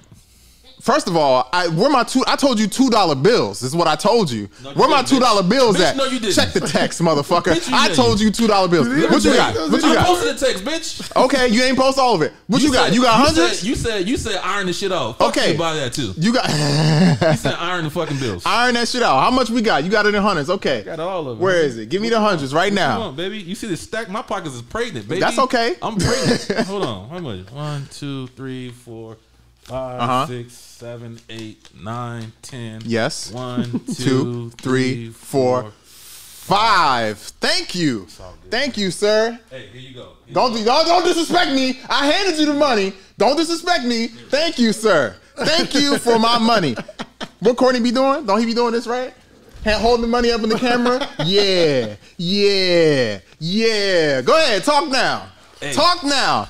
You ain't never dissuading me from betting again. I'm betting on every motherfucking fight. And it may be my downfall, but I don't give a fuck. Hey, I don't give a fuck. Thank you. Tell your mama, tell your mama I said Merry Christmas. Merry Christmas. You know, give her a nice little, you know, Christmas present. I'm going to give my mom and my sister something for Christmas, goddamn it. You know what I mean? So I'm going to get that money back. That's house money. That's all right. Uh-huh. That's house money. Anyways. I'm still 500 up on you anyways. That's okay. Don't worry. I'm going to get it back. I'm going to get it back. Hey, December, when is the next UFC card? December 11th, right? You know that's the next big one. What should we do? I think y'all need a bet in a boxing match of my choosing. And I'll tell you when it's up, and then you guys can research a little bit. Bro, yes, I like that. And then I like that. I like that. Hold on. I don't want y'all to be YouTubing and all this shit too much. Just 1 or 2 clips, since you both knowledgeable in fighting, and pick your fighter from that. That's hard. I'm not going to give you a main event, neither. Okay. I'm going to give you a fight that you can't just be like, oh, that guy's the obvious winner. Nah, that's hard. But see why I like that? Both sides. That's why I like that. We putting big money on this shit. No. We can put like $100, $200. Hey, look. No, you got a bet on crazy. You're like damn that, right you did, motherfucker. Yeah. I'm going to count this shit for the next 3 minutes. Let's go. Shit. You're knowledgeable in boxing, and he's knowledgeable in boxing. No, he's not. I am. There you go. When you talk to me, this is how you gotta talk to me today. This is how you gotta talk to me for the rest of the day. Oh, that hurt. That's all good. Look at it. That's all good. I'm sorry to your wife. I know I took some money away from you and the baby. Bro, you know you see this stack in my pocket, bitch. That's all right. Hey, you see this stack in my pocket, bitch. That was like not even a third of what I got. That's okay. Pregnant, bitch. It's all right. Don't worry. Keep bringing the stack, and I'm gonna keep taking more money out of it. That's all. Go, hey, Chris, get a close up on that rolling. That's all right. I should bet you for that shit too, motherfucker. I'm gonna give you shit right now. Go ahead. Hold on. I'm gonna give you some shit. Let's hear it. You gave me shit for being arrogant, but he already No. You just gave me shit for being arrogant. Chris, just keep on. I'm gonna keep on counting this bitch. Hey, you could count that, but guess what? But guess what? This came from you. What I have came from your pocket. Baby. Thank you, bro. You could count what's already in your pocket. Bro, I probably spend that in a week. That's fuck okay. You. Good. You. Spin it. You gonna be keep spinning it. I get to be arrogant, but I couldn't. That's okay. Listen, hey, I got that Rolex from Dubai. Just let you know. You know what I'm saying? That's straight out of Dubai. You know what I mean, hey, get a close up on that tick, because they need to be like, oh, it's fake because the tick. I want to show you how that motherfucker keep winding on them, bitch. You know what I'm saying? Just let y'all know. Fuck you, Sunni. Anyways, hey, Jose, hey, where's my fuck you? You said you was gonna say fuck you to me too. Oh, I'm scared of you. I ain't fucking with you. I ain't fucking with you, Jose. You gangster. You gangster. You know what I'm saying? Nah, you know what Jose, I mean? I appreciate you coming on the podcast. Thank you so much for everything, for coming out here and talking and trying to squash everything. Yeah, hopefully we can set that meeting up. There will be no cameras, unfortunately, unless you want to pay $100 per person for the Patreon. You're right. Yeah, make sure you like, subscribe, follow Jose. He said he don't have a social presence. We got to get this man a presence. Yeah, you know what I'm saying? All you going to see is pictures of him with chickens in Idaho or some shit. Some goats, some chickens, you know some shit. It's the mountains. We don't got chickens. We got bears. We got bears. I'm going to predict this. Okay, let's talk. I give Jose 8 months. 8 months? Eight months, yeah, right? How much you give before I come back? 8 months. No. He going to have some badass little white chick up there. 8 months. 8 months. Hey, you know what the crazy thing is? He ain't coming back. I agree with that one piece because I know him. And I know he would come back with some crazy. 8 months. Yeah. Nah.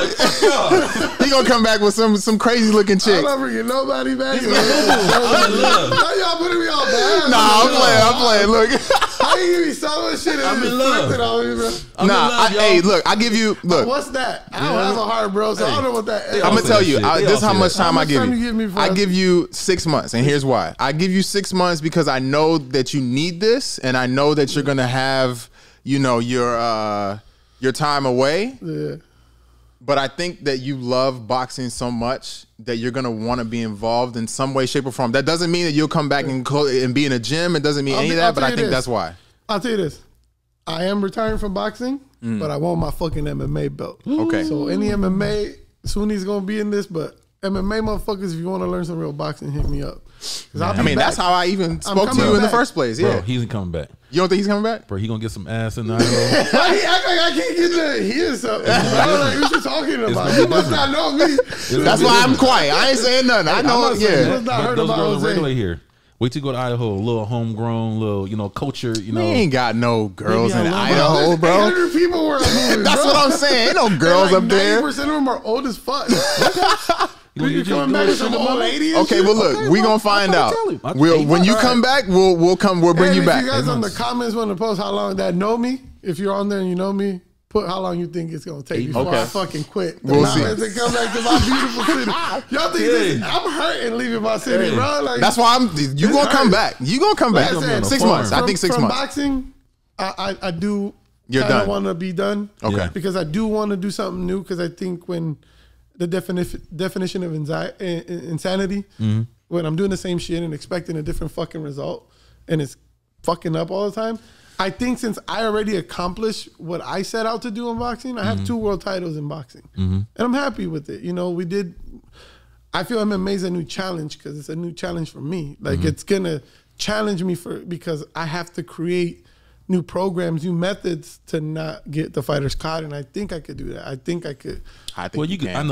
I think you can because of what we did when we worked together. So and yeah, fuck Sunni. That's what I want. You know what I'm saying? I want those MMA belts because I want to be the first trainer in history to have a major belt in major sports. Well, we know you can, man. You know, absolutely. I appreciate you for coming on the podcast, man. Thank you guys, man. You're a real one. Yeah. Go to us. It's tell me your Instagram. Bro, we got come on, bro. We got this. Oh shit, I'm sorry. You know Chris got this on lock, bro. He gonna have it on the screen. Let's go. He got it on the screen. Hey man, copy and traces of the shit, man. Copy and traces of shit, man. You changed the name now. It's copy and trace. It used to be Courtney used to make fun of him saying copy and paste. Now it's copy and trace. Oh Lord. Hey, you the coldest, man. Hey, like I said, like, comment, subscribe, follow my boy Copy and Trace. You know, follow Sunni, follow me, follow Jose, all of them. Absolutely. You know? Absolutely. We appreciate you guys for coming on. And Priscilla. And Priscilla. Absolutely. Copy and baby. You know, so yeah, man, we appreciate you guys. All right. Later. Thank you, man.